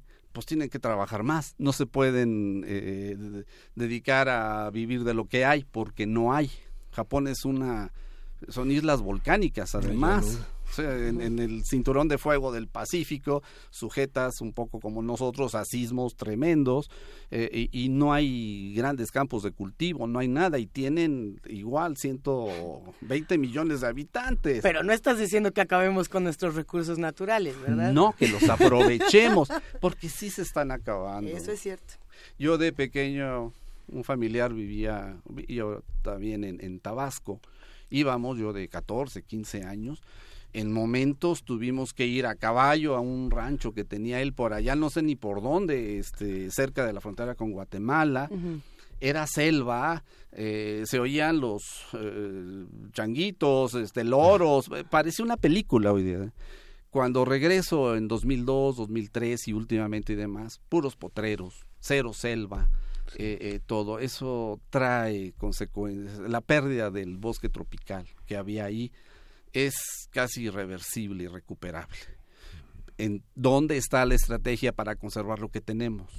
Si la población crece tanto, si no tiene un, grupo eh, de población importante acceso a educación de calidad y demás, y sigue reproduciéndose igual, pues son necesidades de dónde vivir hay cada vez necesidades de dónde vivir más, más, más, más. Se van a las periferias, ¿qué hay en las periferias? Las zonas de cultivo que abastecían a las ciudades, se van a acabar. Estamos analizando y verdaderamente se nos, da, nos quita el sueño cuando vemos la conurbación que está dando entre Puebla y Tlaxcala. Cómo se está perdiendo terreno entre Córdoba y, Orizaba, entre en Tula, en la región central de Tula. Si eso continúa así, no solamente eh, eh, va a ser el problema social, sino nuestra frontera agrícola, de por sí limitada, se va a ir perdiendo en lugar de expandirse. Ya no digamos cambio climático, tantos factores. Por eso no es una cuestión de un grupo, claro. es, es de un esfuerzo nacional. Armando García León, hay un montón de comentarios en redes sociales. Eh, están los muy emocionados, los confundidos, los contrariados, los que dicen queremos saber más. Sin duda ha despertado eh, opiniones muy encontradas y creo que eso es algo muy saludable, sobre todo cuando estamos hablando de crecimiento poblacional. Hay unos que dicen, sí, bono a los que no quieran tener hijos, y hay otros que dicen, no, bueno, pero ¿cómo que galletas verdes? Y, sigue esta discusión que me parece será muy importante para este año y para los próximos. Eh, ¿Dónde podemos conocer más? ¿Dónde le entramos? ¿Dónde lo buscamos? Están todos diciendo, ¿y dónde vamos a encontrar a Armando García de León? Bueno, estamos en el Instituto de Geografía, por supuesto, aquí de la UNAM, en Ciudad Universitaria. Está la página de, del instituto, es eh, de la www.igg.unam.mx. Ahí en el directorio pueden encontrar mis datos inmediatamente, por supuesto pues esta conversación ha estado sin duda fenomenal. Hay muchísimos comentarios, lo repetimos. Eh, compartiremos todas las ligas en nuestras redes sociales. Vania Noche ya está justamente en eso. Y no nos queda más que agradecerte, Armando García de León, ingeniero químico metalúrgico, maestro en planeación y doctorante en el posgrado de Geografía UNAM, académico del Instituto de Geografía en el Departamento de Geografía Económica. Y bueno, eh, a ver si nos vemos muy pronto. ¿Con qué reflexión final, final nos vamos a quedar de todo esto? ¿Con qué último comentario?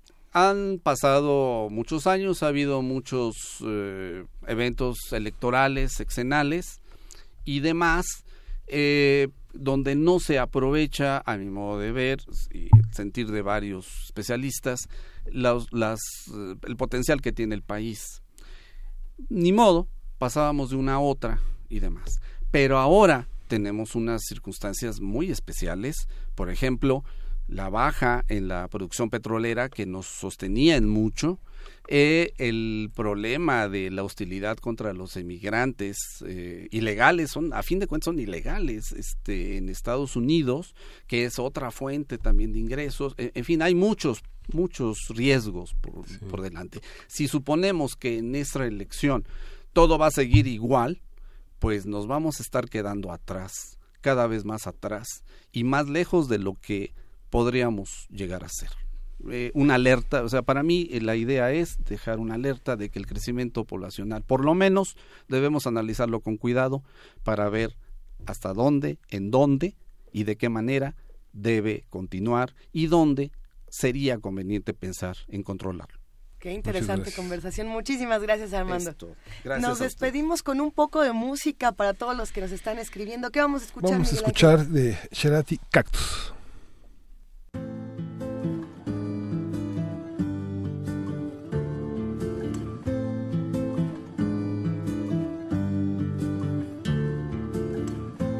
Cactus suaviza mis semas con su piel. Tiene cien años, solo florece una vez en tu nombre. En tu nombre.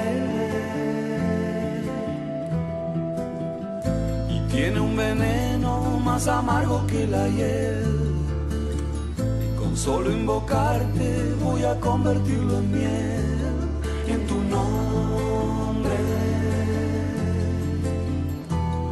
En tu nombre. Cuando te busco no hay sitio en donde no estés.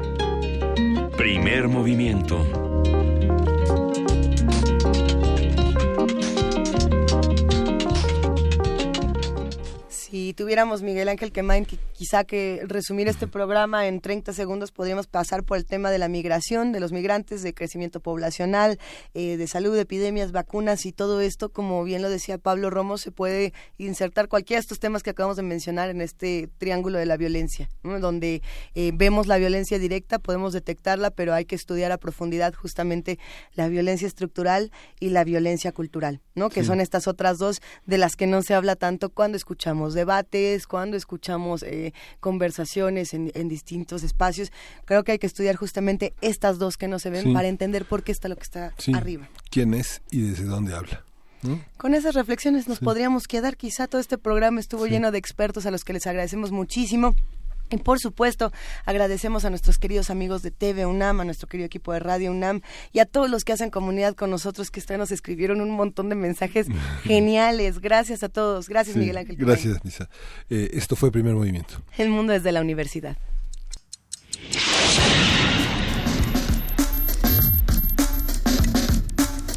Radio UNAM presentó